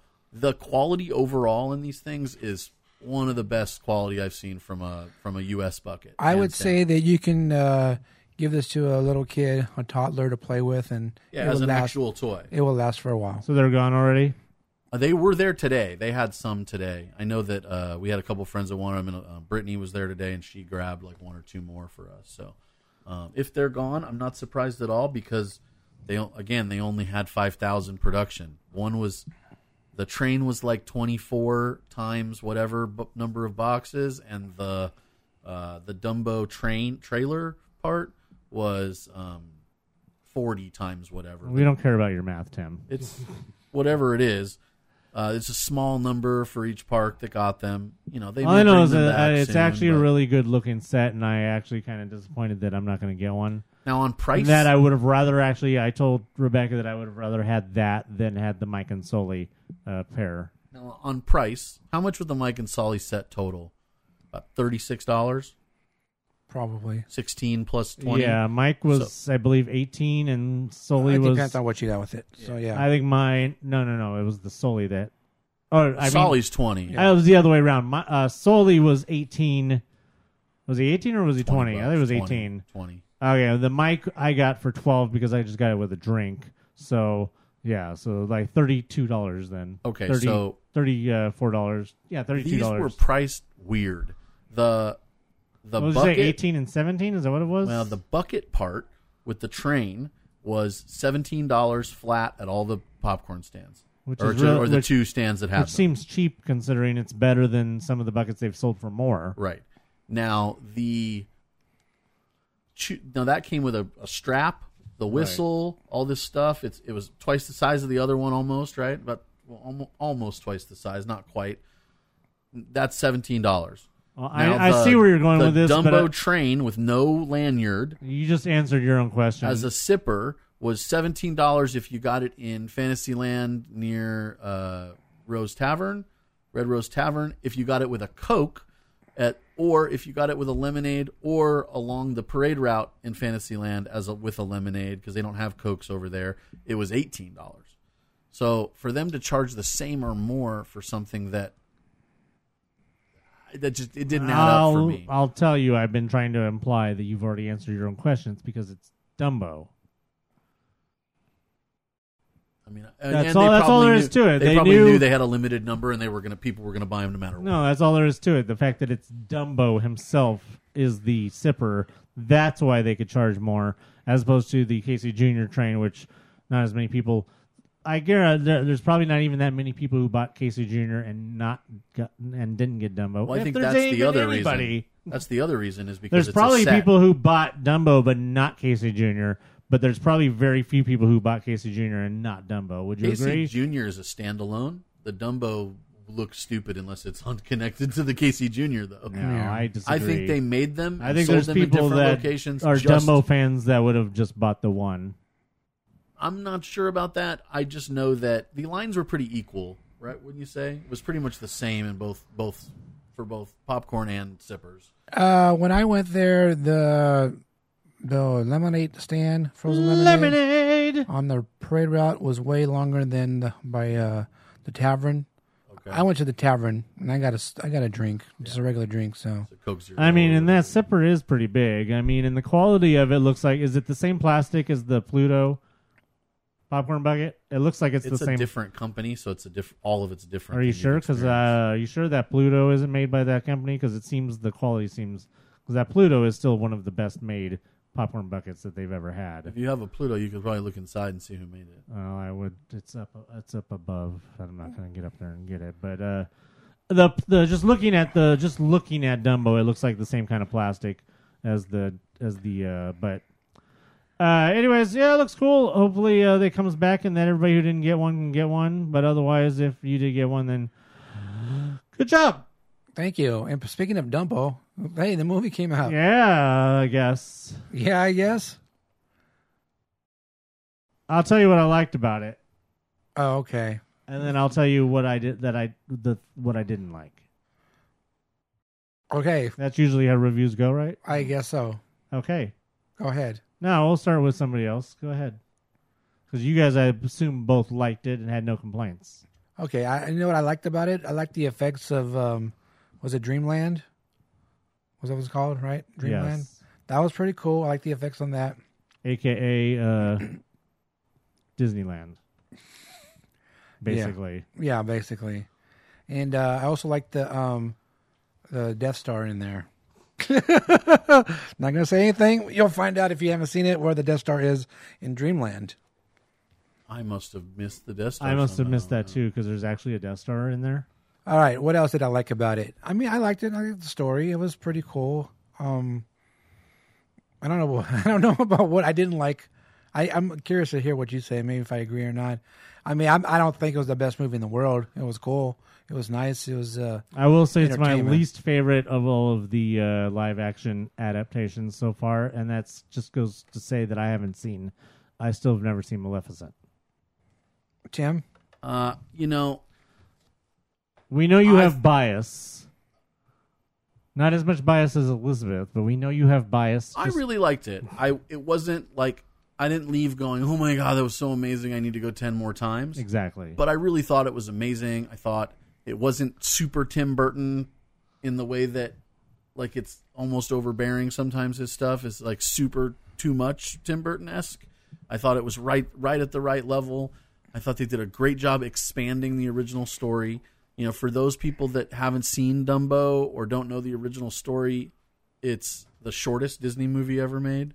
It's a, far less than an hour. It's like fifty-two minutes or less something. Less than an hour, definitely. So it's, uh, I think it could even be as short as forty-eight minutes. And if you take out the racism, it's probably like thirty-nine minutes. Okay. Well, uh, you know, Dumbo in the original is pretty much a triumph over adversity situation. There's not really a villain that's, you know, there's the people that separate him from his mom. But I you, think... You're even, talking about the original. Yeah, yeah, the original. Even that... part is is presented more as kind of a facts of life thing, you know? Which they, was the sign of the times, because if you look at that, coupled to stuff like Bambi, where it didn't really have a villain other than maybe the hunters who kill... Yeah. Spoilers, the kill Bambi's mom. You know, you don't really have a it's set... It's the same thing, but it's facts of life. Hunters right. kill deer, and the baby... They don't kill baby deer, though. They only kill adult deer, and that's why baby deer have to go through that situation. Same thing with Dumbo. You know, elephants are separated from their babies at a certain point in those circus-type situations. It's just, again, it's a facts of life. But as with both situations, both things still are wrong because hunting is wrong, and uh, the way animals are run in circuses was obviously wrong. So it's both a lesson, both are a lesson on, well, this is what happens to nature when man steps in. I won't get into that. Nonetheless, uh... the story's very different. You know, they present movies today. There has to be a villain. There's got to be a bad guy. There's got to be good characters triumphing over evil characters, you know, something like that in every movie, in every reality show, in every, uh, you know, there's got to be a, a goal of something they've got to reach or whatever. So, so Michael Keaton plays the bad guy, so to speak. You know, he's a good guy, bad guy. He's the, the guy that's running the competing Disneyland of uh, the East Coast, sort of Dreamland. He's Bob Iger. He's yeah. he's uh, he's probably the the Disney of, you know, he plays more of a Walt Disney type character. If Disney except, was alive now and he was uh, evil and uh, right. yeah, but he's all the evil one. He's gonna, you know, make promises that aren't really what they are, and you know he basically tries to spoilers a bunch of stuff, and you know they got to go up against him. So. I thought it was well well done, and my really some of my favorite parts of the movie were the, the Dreamland stuff because it's just such a cool cool thing. I mean, I would like to explore the area in a three D environment, not to ride the rides, but just to see what, what all really is there because they. I'm they, sure there's a lot of Easter eggs in uh, Dreamland. They, uh, there's so many overhead shots of it. That there's probably stuff that we can't see, attractions that we can't see. I that's mean, why I want to explore it, yeah, because there's so much that you they go so quickly you can't see what it is. You know, there's a lot of stuff that doesn't, you know, make sense about what they did.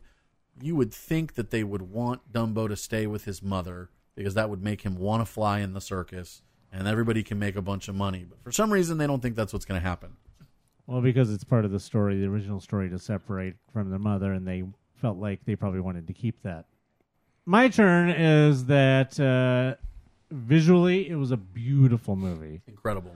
The director of photography, whoever that was, I forgot to look that up. I don't know if it's somebody that Burton uses normally, but the some amazing shots.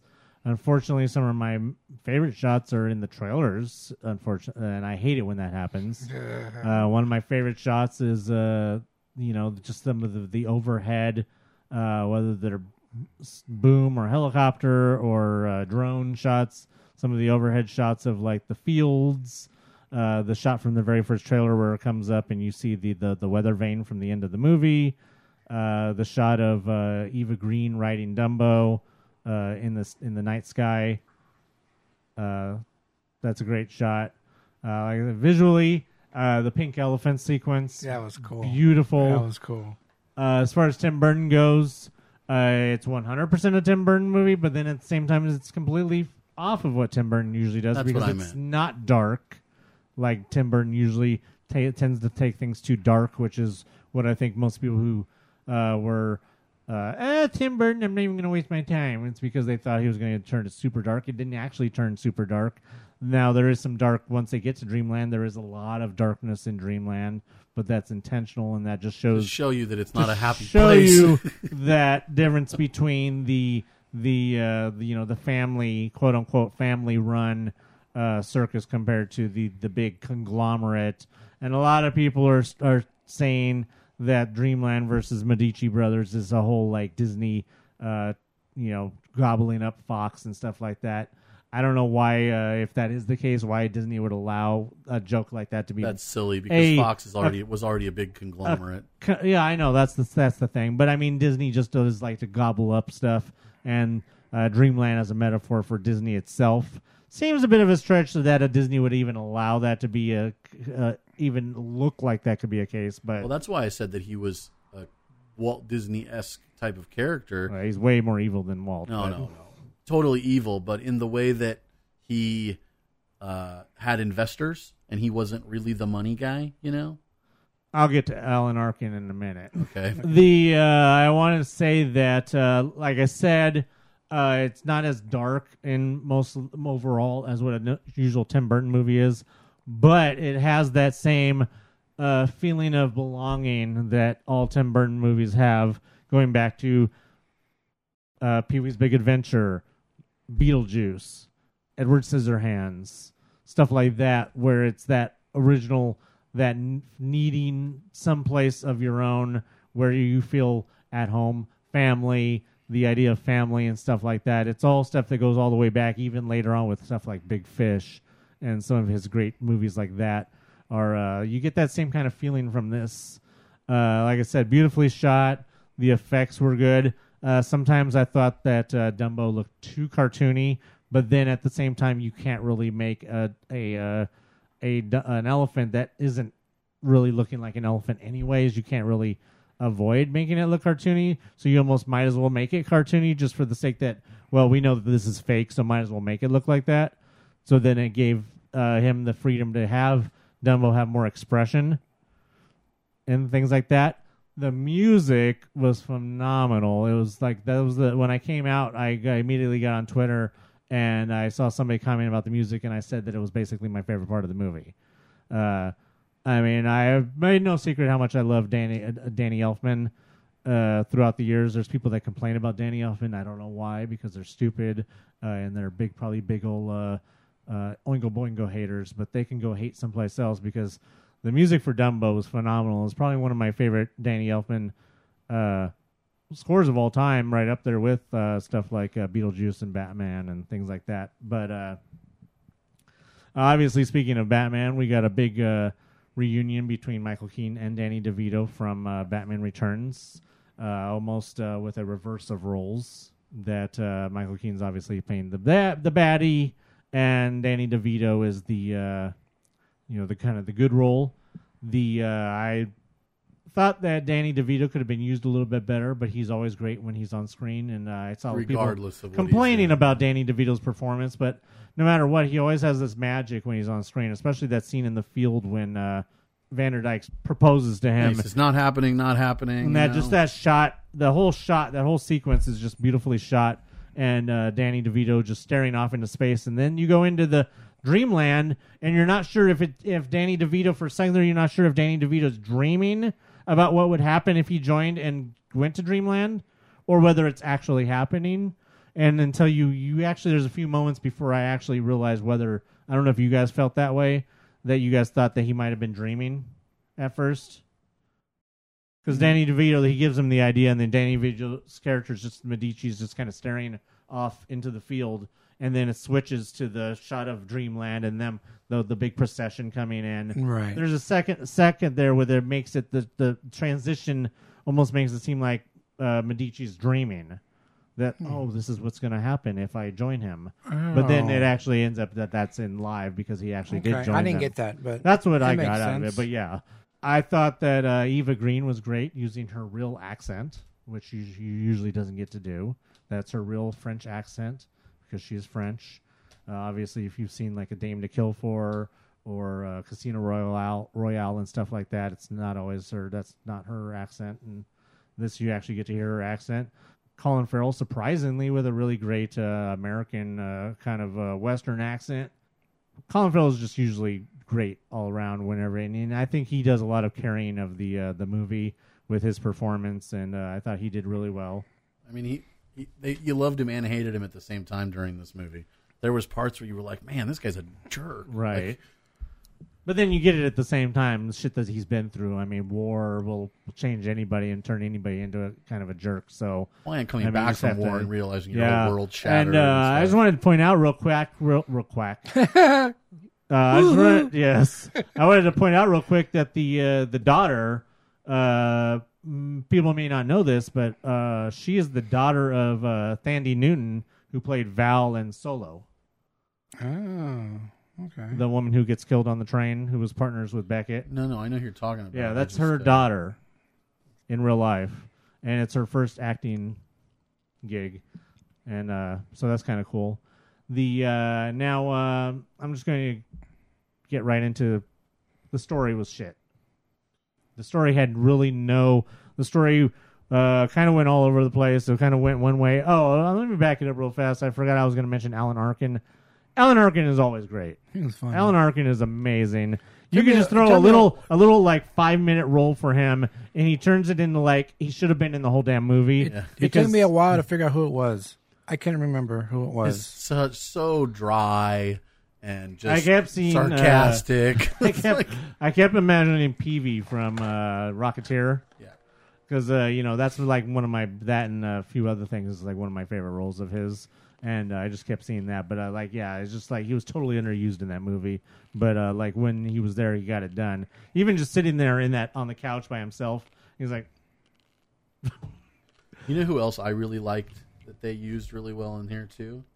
Is the guy, Let's get ready for Dumbo! I was going to mention that. That guy, I knew immediately that it was the actual uh, uh, boxing well, wrestling he, guy. He owns that. No and, one else uh, can use it. Right, and... Uh, I just want to say that I thought it was interesting that he's the one who got to, to quote the uh, racist crows, because he said, "I ain't never seen. I've seen an elephant fly. I ain't never seen a horse fly. I seen a house fly." That hmm. he's the. He, oh, were you not paying attention? I like must he have got, missed that. That he, was a direct quote, but well, way. yeah, that's the direct quote from the from the crows. You're a crows. I've seen that movie. I forgot to mention the uh, the snake charmer. Uh, was the uh, the assistant to the Maharaja, the bad guy in uh, Indiana Jones and the Temple of Doom. Oh. In case He's you didn't recognize him. He's been in a ton uh, of He stuff. was also uh, one of uh, Gandhi's right-hand men in Gandhi.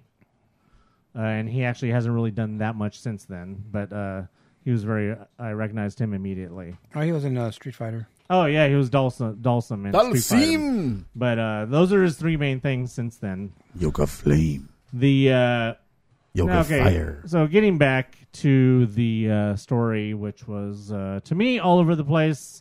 Uh, they didn't really know, seem to know where they were going with the story from one minute to the next. Uh, even when once they get to Dreamland, it's like, like you said, uh, there was no reason to separate. It was just for the sake of separating the mother. There was no reason to do it. Uh, just like all of a sudden the mother being there in the uh, in the, the nightmare place just seemed like, oh well, that's uh, that's convenient. Right. It's just Uh, I'm just going to say right. That? It's a certain type of plot device they call that, where it allows the story to move forward. Right. Without, it's not the MacGuffin. It's the... Uh, it's a stupid MacGuffin. You call it that, too. uh, I'm just going to point out real fast that it's no surprise to me that the story of the movie was kind of all over the place and bad, because I will just point out uh, this is the same guy who wrote the last two Bay Transformer movies. Uh, this is the same guy who wrote the Ring movies. Uh, this is the same guy who wrote uh, Reindeer Games with Ben Affleck. Affleck. Yeah, just uh, basically no surprise that the uh, the story was kind of eh. And uh, basically my only complaint, if you go into the movie not expecting much of a story and just kind of a fun, uh, visually pleasing movie, you will be pleased. But if you go in expecting some deep uh, story about uh, anything that is a straightforward story that just moves in uh, along and goes where it's supposed to go, then you'll be disappointed. I mean, but, again, uh, it's just for the movie. But the other thing that didn't make sense to me is the fact that I laugh because it's it's like at some point capturing Dumbo became more important than the whole theme park existing. Oh, right, right. Like, it's like... The priority, their priorities were super screwed up, and the, the things just didn't quite add up. But anyway, hey, I, I got um, the son of a photographer. Okay, it was Ben Davis. Okay, he did uh, three billboards, Guardians of the Galaxy. Oh well, Doctor Strange. Oh, Captain Marvel. Well, we know Doctor Strange was visually stunning. Yep. What um, about and what about the director of photography? Is it the same guy? That is, that's what he's talking about. And uh, Avengers: Age of Ultron. Oh, so he's not a uh, Dumbo or a Burton guy. Then he's a Disney guy. Disney guy. That's interesting. He's done a lot of other movies. Cool. Well, I mean, those are all movies that are visually stunning. So I mean, we... he also did Kick-Ass. I mean, I wouldn't call that a visually stunning movie, but I'm sure it was, it was well shot. It was, yeah. So yeah, I mean, overall, like I said, uh, Dumbo was beautiful. It had beautiful sound. Uh, the acting was fine. It's just the, the the story seemed to be all over the place and didn't really seem to go in. And it had a lot of things that, like you like you've pointed out, despite getting mostly favorable reviews from what I've seen, which has actually kind of surprised me, especially since I was kind of going into it with low expectations. It didn't do very well. It actually is the worst opening for a live action adaptation of all of them, including uh, going all the way back to Maleficent and. Uh, including even, I think, Pete's Dragon. Wow. It's the lowest opening of any of the live-action adaptations. Uh, I think, it, what was it, forty-seven? I think it was what it, what it did. Something like that. Uh, or it was either forty-seven or sixty-something. I know that it needs to do well overseas to hit budget. Uh, I believe the budget was one hundred twenty million dollars. Uh, so it needs to do well overseas It needs to do well overseas to hit budget, or else it will be a disaster. And uh, it may cause Disney to reevaluate which uh, adaptations become theatrical releases later on, since obviously we know that they have certain adaptations like Lady and the Tramp that have already been earmarked for Disney Plus release. This may give them... That won't have a budget this gave, like that. No, no, but this may give them pause to give... too high of a budget to anything that may not necessarily uh, do well, and that it would just be straight to Disney Plus things like Lady and the Tramp is what I'm getting at. You know, some- uh, we'll just have to wait and see. I mean, they may give him, uh, because it's Burton, they may give him a little bit more leeway. Uh, like I said, also, hopefully it does well overseas, and it will at least make up for it over there. And maybe it might even get some uh, second word of mouth and... Uh, You might get some uh, at least kids that might get or parents taking it to see it on second weekends. So. I hope so. But, you know, if this bombs, we've talked about this before, but if this bombs, it'll be totally in line with a, with Disney movies I liked just fine. I thought they were great, and no one else liked them. Tomorrowland, John Carter, and now Dumbo, uh, Pete's Dragon. Again, I thought Pete's Dragon was great. I liked it a lot. And the bad thing about that is that we know from experience with particularly Tomorrowland, Tomorrowland's not doing well basically killed Tron Three. Yeah. So which is uh, stupid because Tron Legacy of, did just fine. Which is yeah, and that's the kind of things that unfortunately one movie can affect other movies in that sort of way, even though they're not really connected. It's just the kind of that kind of concept. That's movies. Infuriating because so, Tron Three in no way connects to Tomorrowland, other than the fact that they're both sci-fi. That's it. Well, the they're, only they're way concept connects. Films, yeah. But, but the uh, the nice thing is that we do have Disney Plus, so it does give the option that if it's something that they don't see as being a theatrical release, it can get maybe a smaller budget, or maybe even still a decent budget, and still get on Disney Plus. So no, I have some. I, have I mean, some. I would even think venture to say that Dumbo at one hundred twenty million budget may have been uh, originally conceived as a uh, Disney Plus release, but only the only thing that got it into the theaters was Tim Burton. It said it did forty-five million. Okay, so I was close the first time. Yeah, so forty-five. Uh, so and it's not even halfway to the budget, so it needs to do really well overseas. I had some thoughts about these that I some things I haven't considered before. Uh, this they're really blowing their load on these remakes, in in a way that they're putting them out there so fast that I think it's detrimental. They should have released them a little bit more, like they released these films in the late eighties, early nineties. Not Dumbo necessarily, but you know, they could have done two in the whole year, but how many of these are we going to have this year? Can I just stop you so that I can agree with you? Yeah. Because if you think about it, we are getting Dumbo, Aladdin, and, and Lion, Lion King, King all this year. And I all would this summer. I would agree that, and only I the only reason I agree, I don't care. I don't mind. The only reason, though, I say is for the same reason that we get the people saying that we have Star Wars fatigue, and the people that we got Marvel fatigue, for the same type of people that that shit is for, the same people who there's people out there that don't even, that flat out think that the remake things is, are dumb. Even the best made ones like, like, uh, like uh, Jungle Beauty Book and Beauty and the Beast, and Beauty and the Beast is, I think, one of the best made ones, but it's also one of the most panned ones by uh, certain people because they just flat out refuse that, that think the whole remake thing is just cash grab, and that's all they think about in their head, rather than just saying, well, why don't I just go try and enjoy it as a normal person? They automatically have that, well, it's all cash grab, so I'm just gonna be so mad, I'm gonna be mad about everything. Now, if they'd done, like I said, Beauty and the Beast was a couple years ago, and it didn't Jungle Book came out the same year? No, the year after. Okay, if they'd paced them more like that, and you have one big release like Beauty and the Beast, Lion King, Aladdin type movie, Little Mermaid, that's being released once a year, or at the most once every couple years, and then one other smaller Disney film, you know, like uh, Dumbo, for instance, older something that's me maybe in that same year or on actually, the alternate I remember year. We got four because there's actually the Maleficent yeah. uh, sequels at the end of this year because we just had that thing about. Now, we do know, based on what I'm just about to mention about the whole Maleficent being moved up thing, we do know that they're probably squeezed in so many this year because of Disney Plus, and they wanted to have them all in there at launch. Okay. So that maybe this year may be an anomaly for the live-action adaptations coming out like Gangbusters, and we may go back to starting in twenty twenty, or at least by twenty twenty-one, back to maybe like one every couple years or one a year at least, or something like that. You're right, though. It's that's the only thing that makes sense, is they're they're loading the gun, so to speak, for Disney Plus. All right. So speaking of box office and movie that is doing well, and I will continue to talk about it. That, no, actually, this will probably be the last time because this is the big milestone, and some people say, "Well, these movies have made it." Blah blah blah blah blah. Whatever. It's still a milestone. Captain Marvel has hit the one billion mark as of today. Today is Monday, April first. That is no April Fool's joke. We have actually gone through this uh, podcast without doing any April Fool's jokes, but because it wouldn't matter, because when you hear this, it will not be April Fool's. Right. Uh, the April Fool's is, if anything, uh, we told Tim a bunch of stuff that's not true, but he just has to figure out which one it is. Just at some point in the last couple of years, you've told me untrue things. And no, I today. Today.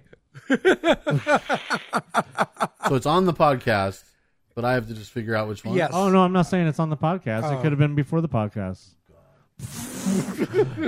So, anyways, was it that Batman had eighty covers? No, that was actually true. I have no the, idea. Uh, just tell me, or I won't care. Captain Marvel has crossed the one billion mark today, as I said, April first. It is now uh, one of uh, whatever it is, ten movies. Thirty-seven. No, I think it's. Oh, maybe it's not. I don't know how many movies it is. There's only been a, a, like a handful of movies that have hit across one billion. Uh, people will point out that some stupid stuff like uh, some one of the Transformers movies crossed one billion, but that's because it did really well overseas. Uh, oh, there's a Fast and the Furious that has been over one billion, but once again overseas, uh, since those do really well in China, big in China because of cars. Yes, because of cars. Now, uh, if you did still, no matter what, if you still look at it in percentage of uh, equality between overseas and domestic, uh, it still proves that as far as a one billion dollars movie, uh, it is totally a, a legit. And uh, despite what, you know, all the uh, the haters. Moving on to T V. Uh, I don't know if, uh, did you guys watch uh, Zach and Cody? Yes. No. Oh, I, I know you're talking about now. Do you guys uh, remember uh, London? After Midnight? Oh, no, that was a gothic band. Is that where the bridge was falling down? Yes, I know you're talking about. Uh, there was a character in uh, Zack and Cody, Sweet Life of Zack and Cody, named London. Uh, she was played by actress Brenda Song. Mm. And she is returning to the Disney Channel after uh, many years, but uh, in voice only, to be a thirteen-year-old named Anne Boon Chewy. She is an independent and fearless teen who is magically transported to the fantastical world of Amphibia. It is a rural marshland full of frog people. Amphibia comes from creator and executive producer Matt Braley, who is apparently an Annie Award winner. I mean, listen, there are just not enough shows about frogs, so... You know, exactly. Uh, that will be premiering this summer on Disney Channel and Disney Now. Here's my question. What other types of animals other than frogs are amphibians? Salamanders. Will they be represented in the show? Probably. All right, so moving from T V to movies, uh, we've been talking about uh, what could possibly be part of uh, Phase four of the M C U coming up after Endgame. And, of course, we know that it will start with uh, Spider-Man Far From Home. But uh, some of the, the rumored stuff that we had mentioned was the uh, possible Black Widow prequel. And then I had mentioned something called The Eternals. Well, that is moving forward, obviously. We don't have really have any details on it other than as far as when it could be. We'll probably hear about that at most likely D twenty-three or Star or uh, San Diego Comic-Con. Uh, that movie will be directed by Chloe Zhao. They are known for something called The Writer and Songs My Brother Taught Me. They are probably some indie stuff I've never heard of, but I'm sure if anybody has heard of those, they could email us mousepire at gmail dot com and tell us all about it. They were attached in September to direct that, and uh, we got a announcement of some possible casting that Angelina Jolie of the aforementioned Maleficent is in talks to star in in The Eternals, which, of course, would be other than maybe uh, Laura Croft. Other than maybe Laura Croft would be uh, Angelina Jolie's first foray into a superhero. Uh, I'm sure there's people out there, uh, boys out there, who think that uh, Laura Croft is a superhero, but... Uh, she's more of like an Indiana Jones type character. Yeah, some people probably see Indiana Jones as a superhero. I don't know. It's each their own. Now, uh, we don't know who she may be going for. Uh, a lot of people are predicting that she might be playing a character named Circe. I don't really know much about these characters. Uh, it's not one of my forays as far as knowledge of, of a comic book knowledge of Marvel. Uh, I don't want to know much about the Eternals, but I know Circe is a major character with the Eternals and also is a major character later on with the X-Men. So it's possible that this could be... Uh, I have heard mentions that the Eternals could be our bridge to the X-Men and more specifically mutants coming to the M C U. Uh, and this uh, does expand that possibilities if she does end up playing Circe specifically. That uh, we'll just have to wait and see. Well, she's got to do something before she gets too old to play a superhero. She's almost there. Well, I wouldn't even, I wouldn't necessarily say that because, I mean, there's plenty of superheroes in the Marvel Universe that are old, so, that are older, so you just have, there's all kinds of roles to be played, I mean, so. I mean, even if this is not like a well-known comic book franchise. I mean, that doesn't. Well, this that could doesn't be matter. The ne- Guardians of the Galaxy wasn't right. well known this either. Is, this is, we're looking at basically. This is probably this is the next Guardians of the Galaxy in the M C U is going to be the Eternals. Uh, they wanted it to be the Inhumans, but then that was re- received so poorly on S H I E L D that they decided to cancel that and then just do that stupid uh, miniseries that they did. So uh, this is the next uh, possibility of hopefully the, uh, you know, riding that uh, Guardians of the Galaxy wave. Hey, so I was telling you guys uh, last week about uh, Emmy nominations and that the uh, that DuckTales had not been nominated for a couple Emmys and... Uh, that I had mentioned that Rapunzel's Tangled Adventure had been nominated for an Emmy, but I did not have details on that. I do have now have details that it was also nominated in the uh, Outstanding Casting category along with DuckTales, so it is going up against DuckTales in that Woo. casting category. But it did already in one of those at a ceremony previously uh, ceremony. conducted... Prior, prior to the actual awards. Yes, one yeah. of those type of things. Rapunzel's Tangled Adventure has already won an Emmy for Outstanding Production Design and for Outstanding Background Design, which I one hundred percent agree with because Rapunzel's Tangled Adventure does have really, really pretty, uh, nicely painted uh, backgrounds. It's animated. Well, yeah. yeah. Do you Have you not heard of the show? I mean, I've heard of it. I haven't watched it. It's already like on season three. I haven't watched it. You should. It's really good. Alrighty then. I'll, I'll uh, show Elizabeth. She likes that stuff a little bit more. I mean, Rapunzel. I mean, the Tangled's one of my favorite modern Disney movies. Pro- well, probably. I'm surprised. I've never. I never even saw Tangled, and yet I got into the show.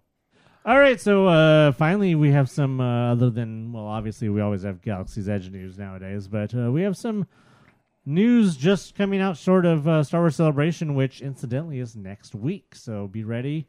I know that we will be taking a, I know this hasn't been mentioned, we will be taking a break. We are going on spring break. Yeah, we're going on a spring break, and we will be taking a break next week, uh, not having a podcast. But we will be back the week after on Wednesday. The, oh, Wednesday. Oh, we're recording on Wednesday the seventeenth. We'll yes. be recording. Which means you guys will probably hear the show on the nineteenth, right? Right. Or something like that. And that will be the big, big, big wrap-up of Star Wars Celebration, including most likely...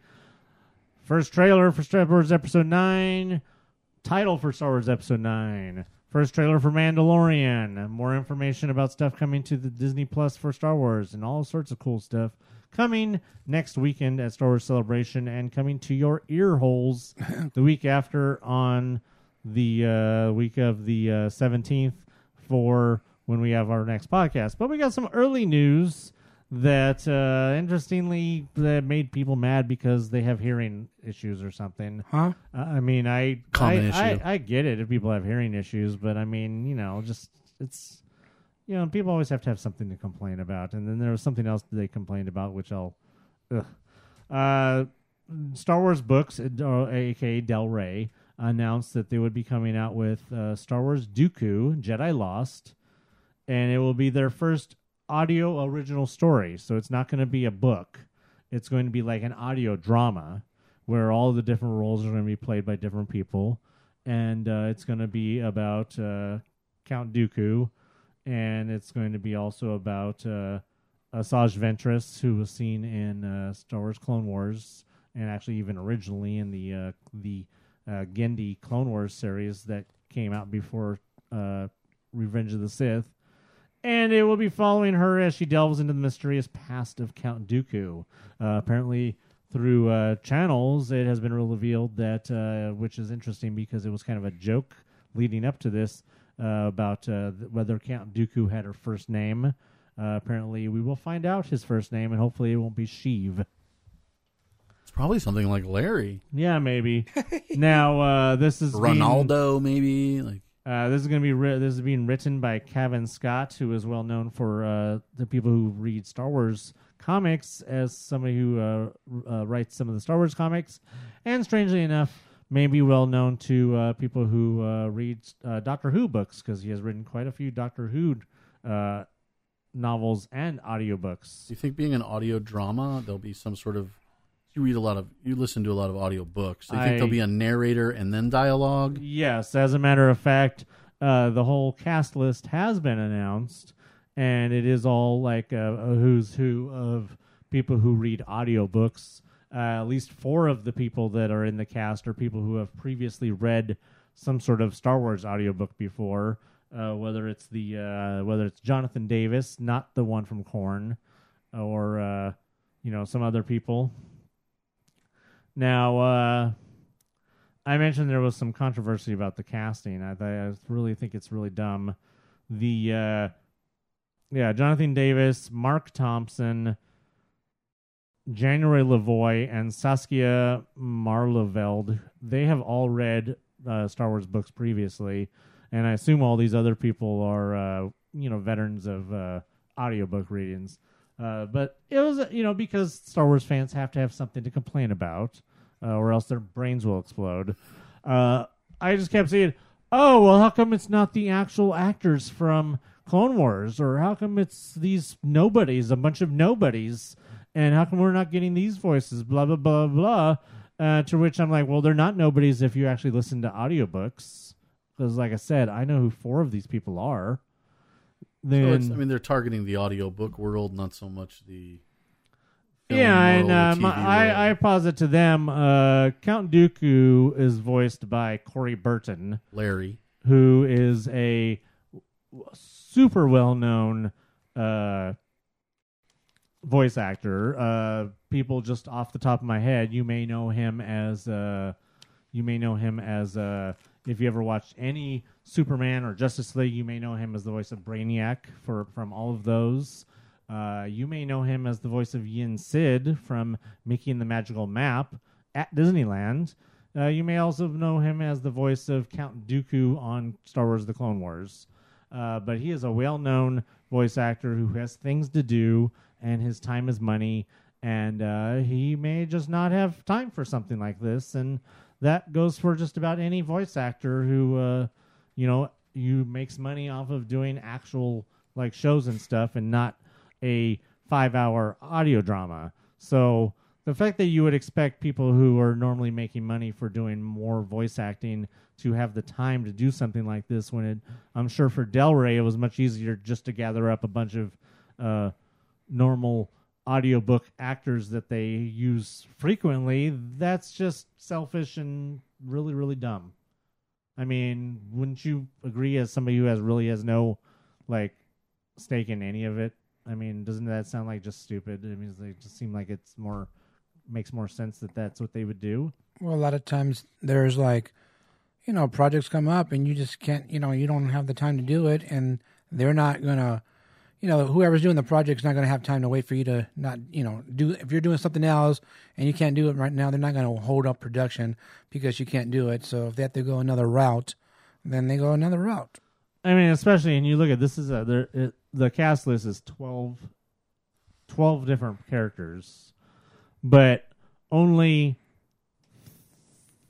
four of them are established as have would have had established voices. So you're really just complaining about Dooku and Asajj Ventress. One of the other voices is Qui-Gon Jinn. Uh, they got very lucky that they were able to get Liam Neeson to voice Qui-Gon oh, Jinn wow. for w- two episodes of Clone Wars at the very, very, very, very end of the series. To really think that they're going to be able to get Liam okay. Neeson to do an audio drama, you must be stupid. And you must be smoking something that you're not it's sharing. It's way too big a deal for that. So, I mean, that's Liam Neeson. Like I said, Corey Burton is kind of a big deal when it comes to voice acting. So just, I mean, for people, that's just that's just privilege. That's just really, like, privileged and gatekeepery. I mean, and this is coming from people who, like, complain about gatekeepers. You're just being the same kind of person. And it's just that's really the kind of thing that I'm really getting tired of in Star Wars fandom is the people that gatekeep or that complain about the gatekeepers, but then they turn around and they gatekeep by complaining about something like this the same way, and it's just really, really annoying. Now, for your average listener, you want to explain what a gatekeeper is? From Ghostbuster. I mean, if you were the Keymaster, you would know that. So this goes on sale. It's already on pre-sale on uh, Audible.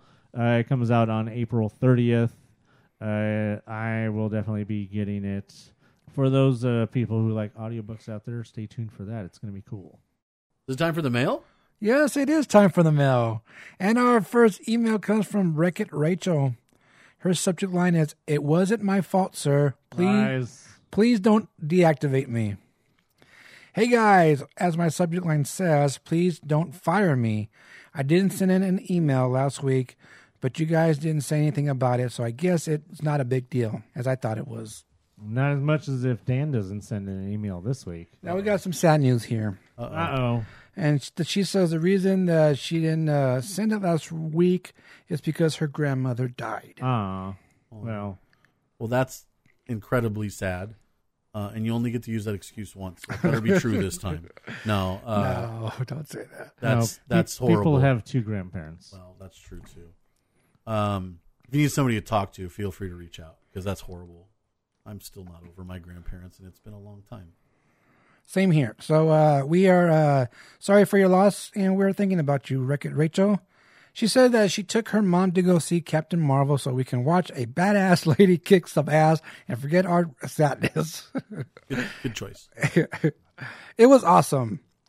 She reminded me of early Thor in the beginning with no nonsense, straight face, and overall confusion. It's definitely in my top ten for Marvel movies. I'm not sure where, though. My one and two spots are Thor Ragnarok and Guardians one. Look at that, Anthony. Thor Ragnarok. Still hasn't watched it. I did. Just like last week? No, like three weeks ago.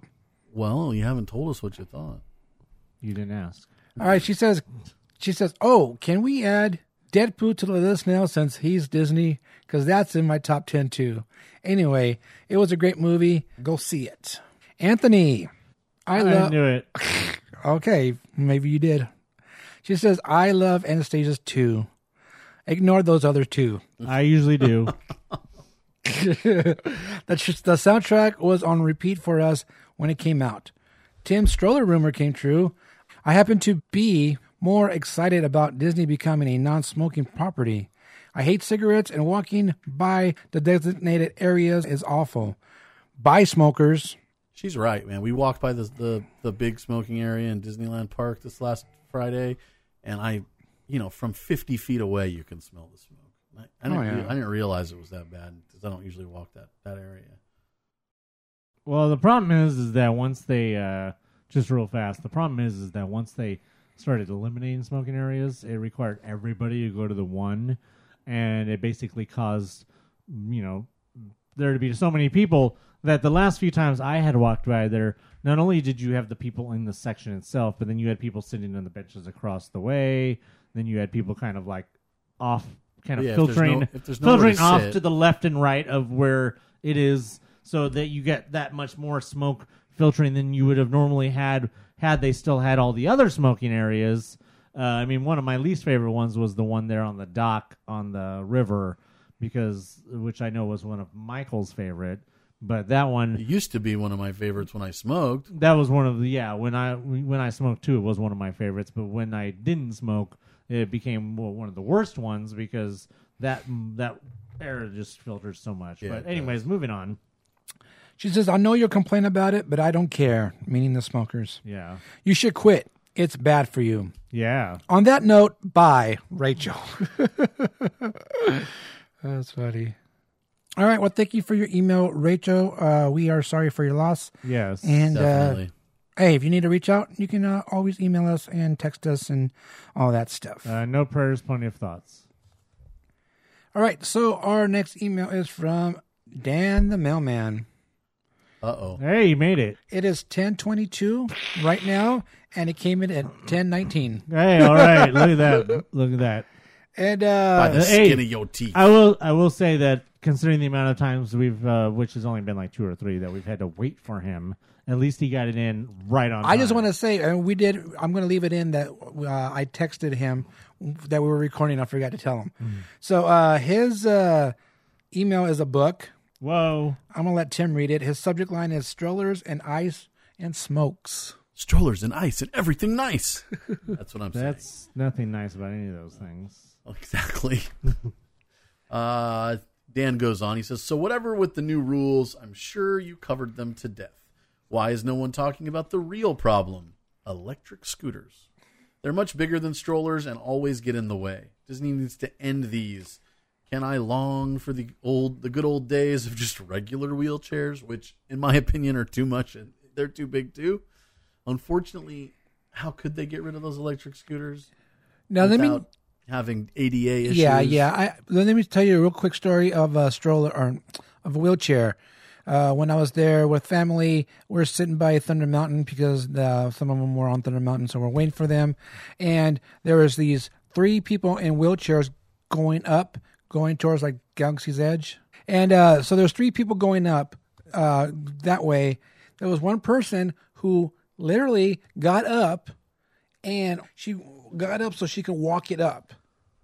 She got up wow. to walk it up like in her sitting position instead of basically getting off the, uh, the the the wheelchair and maybe pushing it up the hill. She, yes, did she really wow. need a, did she really need one of those? No, okay, not if you can do that exactly. He goes on. Many uh, anyway made a return to the parks for Sunday or on Sunday. Finally got my A P button for food and wine, which I need to get myself. Uh, as far as I'm concerned, everyone they offer. As far as I'm concerned, everyone, they offer something for free that I can get. I'm going to go take it because I paid for that with my pass. Agreed. Uh, my son wanted to check out the new Jessie's Critter Carousel. That just opened since he's a huge Toy Story fan. It's a cute ride. The wait was decent for a busy Sunday, and the theming is pretty good. They must have been training that day since the ride before they actually stopped it, told some people where they could stand while it was in operation, and then continued the ride. Captain Marvel backdrop was great, but the line was a little too long to wait for her next time, so made the trek to D L for Star Tours Fast Pass, and then took up the train up took the train up to Main Street. While in Tomorrowland, we had to wait for them to fuel up with a biodiesel. Can you pause right there for a second? Because I just want to mention something about the Captain Marvel uh, photo op that I don't know if everybody has noticed. Uh, there are crates behind uh, against the uh, by the, the the hangar doors, quote unquote hangar doors. Uh, there is one crate that uh, says Stan Lee, kind of stylized. It's with letters and numbers, but you could tell it says Stan Lee. And it has his birth and death date on it. Ooh, and then there is another crate that has uh, that says Captain Danvers on it in the same stylized, and it has uh, Brie Larson's actual birth date on it. It's rare for Disney to put death dates on anything. Stan Lee's probably just important enough for them to... Right. They wouldn't. So, let, they wouldn't let anybody put death dates on the, uh, uh, or even two separate dates on any of the bricks when they sold those in the nineties. So uh, just a little uh, little Easter egg for people to look out for when they're over there at the uh, Captain Marvel uh, cool. photo op. So Dan had to wait for the train to be filled up with biodiesel, which doesn't happen very often. Whoa! Uh, this was interesting, as they claim what comes out of the vats is converted to biodiesel and then used in the engines. Got to see the truck with the biodiesel fuel in it. And it actually has the Disneyland logo on it. Some there. So there's some truth to that story. Anyways, neat to see something you don't know about operationally. I agree. Uh, the Angels-Dodgers game, T F T I. I always had... T- uh, I already had tickets for like two months. We all, we always go to a couple of games a season with the school program uh, and take the metro to the stadium since the line runs right to the line. The metro line runs right to the stadium. Uh, kids always ask about the Angels-Dodgers game, but that train only runs on Friday nights, and it's never worked out to based on the schedule. This year, the the preseason game happened to be on spring break, so I booked that and the bus to finally get the kids to see the Freeway Series, since it was a Monday and no one had to worry about school the next day. If I can find a more reliable transportation from Riverside to Dodger Stadium, I'd consider it. Uh, still, Dan, we, next time there's a Freeway Series, include us. I believe uh, that's in July or June. June. Uh, as long as it's Anaheim Stadium, because uh, I don't want to get stabbed. I'm good at either stadium. So Dan goes on to continue. He says, uh, that's enough rambling for now. Hopefully next week, uh, get to do some egg hunting at the parks. Dan out. P S. Giselle uh, really said she didn't like Into the Spider-Verse, but I don't think she was paying attention. That's it. Cool. Yeah, she uh, included us in a uh, text Um, basically like what I am message, whatever, on uh, on Instagram. Oh. And she, yeah, she was saying that she really didn't uh, get it or something like that. You know, I had another guy I know that likes comic book stuff, and he didn't like that movie for some reason. Uh, I don't know how, but you didn't like which movie? Into the Spider-Verse. Oh, what? Yeah, exactly. She said, "My disinterest in this Spider-Man movie is off the charts. Come on, guys." Wow. That's what her quote was in this uh, I Am. I mean, I'd like to know what, why, but I mean, I could see people not liking it because the style is weird. Too comic booky. Some people are into comic book adaptations, movies, et cetera. But, but they don't like not, it look like it when it looks not, like an actual comic they're book. They're not into action. I mean, it takes a certain kind of person to have the patience for an actual mm, comic that book. That is what you call gatekeeper. There you go. A gatekeeper is somebody who's not a comic book fan who tries to uh, gatekeep on comic book movies. Well, no, that's a type of gatekeeper. I didn't mean that's an actual gatekeeper, but that is an example of gatekeeping when somebody who, yeah, like what I just said. I'm just a geek keeper. There you go. All right, well, thank you for your email there, Dan, the mailman. I'm really glad that you got it in, and I'm sorry that I forgot to tell you that we were recording today and that we started early.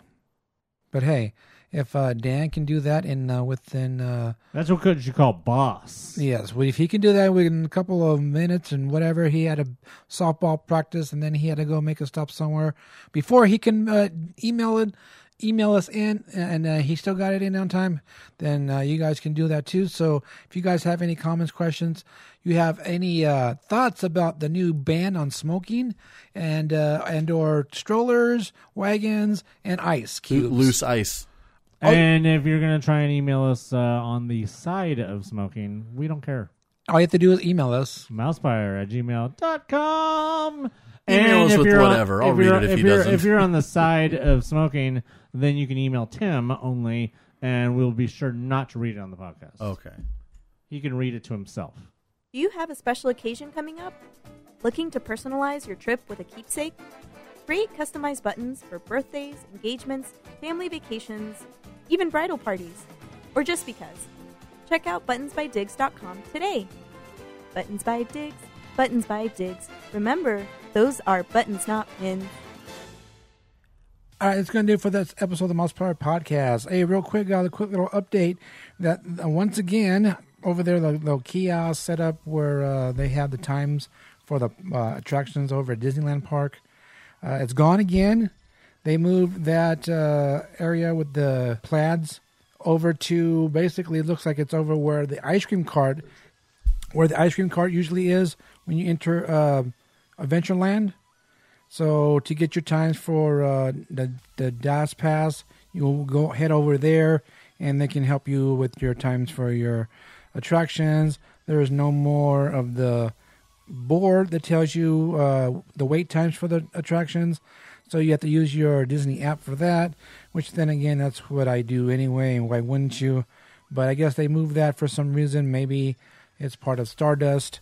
I don't know. I didn't go over there. I just seen this real quick. And also we, we forgot to mention that part of the Stardust thing that's going on with all the changes come to the parks for uh, easy pathways and everything for all the guests coming for Galaxy's Edge. They are going to be redoing the entrance to Adventureland. They're actually just going to take out that one little area that's holding, like, that middle area. You know how you go to the right and you go through this little opening? Yeah, the uh, they're going to take down the whole marquee and for uh, the Adventure to Adventureland. And there's two, uh, there's some bamboo, like, posts there that were added for uh, the opening of uh, Indiana Jones. Uh, they were originally, when the line came all the way out to the entrance to, the, to Adventureland, they had put those in so they can keep the line separated. I don't know if you remember that's what those were for. Somewhat. Because uh, I actually remember being in that line and having to go through those that day, the day it all Oh, finished. Now I remember. And yes. That's how they kept the line separate over there was they just added those poles so that way they could say, here's the line, and then they put the added the rope to it. I remember. But, uh... So now, obviously, since they haven't had to use those in like twenty years, uh, more than that, that uh, they finally would take those out and so to open up that, that way so that people weren't constantly trying to run into those things.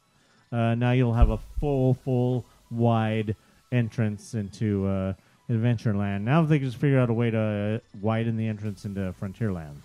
Right. And uh, speaking of that, um, The little pathway that connects Adventureland and uh, Frontierland is closed also for some... I don't even know what they're doing over there.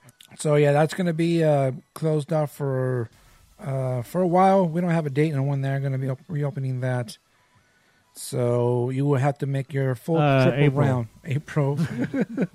Oh, no, September. I'm sorry. Oh, yeah. Oh. Hey, don't forget to get over there and uh, check out uh, Jessie's new carousel. She got a bunch of critters. She got a bunch of critters that nobody knows about, and uh, you can go ride them just like Dan did. There you go. Hey, Dan didn't even talk about that in his email. Uh, he did say he uh, went over there because his son wanted to ride. Yeah, I wanted a review of the ride. I wanted some exacts. It goes, wanna, it, it goes around. In, it about, goes around in circles. I want to know. I want to know, right. know how uh, how how much is the up and down. I want to know how fast it's going. Music. What kind of music oh, yes, was playing? The music. Um, yeah. Toy Story. There you go. All right. Well, if you have any questions about anything that's coming up, or uh, if you guys uh, d- desperately to find out while we're on uh, spring break next week and not having a podcast, or if you guys want to find out things as they're happening and you don't want to wait for the podcast when Star Wars Celebration comes around, make sure you're following all the social medias. We're, of course, Mousepire on Facebook, at Mousepire on the Twitter and the Instagram, and just Mousepire on the Snap, Snap, Snappy Chats. Make sure you are, if you guys are on Snapchat, to follow, because I have been posting, and I actually posted a Snappy of the Jessie's Critters carousel uh, when they was doing their soft opening, and you guys would have known it was open. And I didn't post anything on other social medias. I just did on. Check out d g p clothing dot com and get your Mousepire gear. I will be there in the parks on Friday, so I'll be doing some Snappies there. Snip, snippity, snoop. Dog. Yeah. I have a dog. I'm super excited. Oh, yeah, that was last Her name's week. Chewy, and like I'm still super excited. All right, you can follow me on Instagram, at Blue thirteen thirteen. Also, follow Buttons by Diggs on Instagram. There you see your button order going out. Check out d g p clothing dot com and get your Mousepire gear. Help support the podcast. You can get your custom-made gear also, and custom-made car decals. Put your uh, kids' Little League teams on there, numbers, whatever. Hey, All-Stars comes up in uh, July, so you can put their All-Star numbers and names and team and all that kind of stuff. Also, head over to patreon dot com slash mousepire. Help support the podcast. Check out Michael the O G Mail Guy, three dollars special. Can't buy your corn dog, but it can help us run the podcast. And don't forget to head over to YouTube. Check out the podcast there. All you have to do is search Mousepire Podcast, or hit the link over on our Facebook page. And subscribe, and you will know when the new podcast is out as soon as Tim can get to those. Not me, the other Tim. And until next time, remember, smoking is bad. Okay. Also, make your children walk, you heathens. So for Batman, Bender, Mister Anderson, and Patrick Verona, I'm Anthony. I'm Tim. I'm Diggs. Bye. Bye.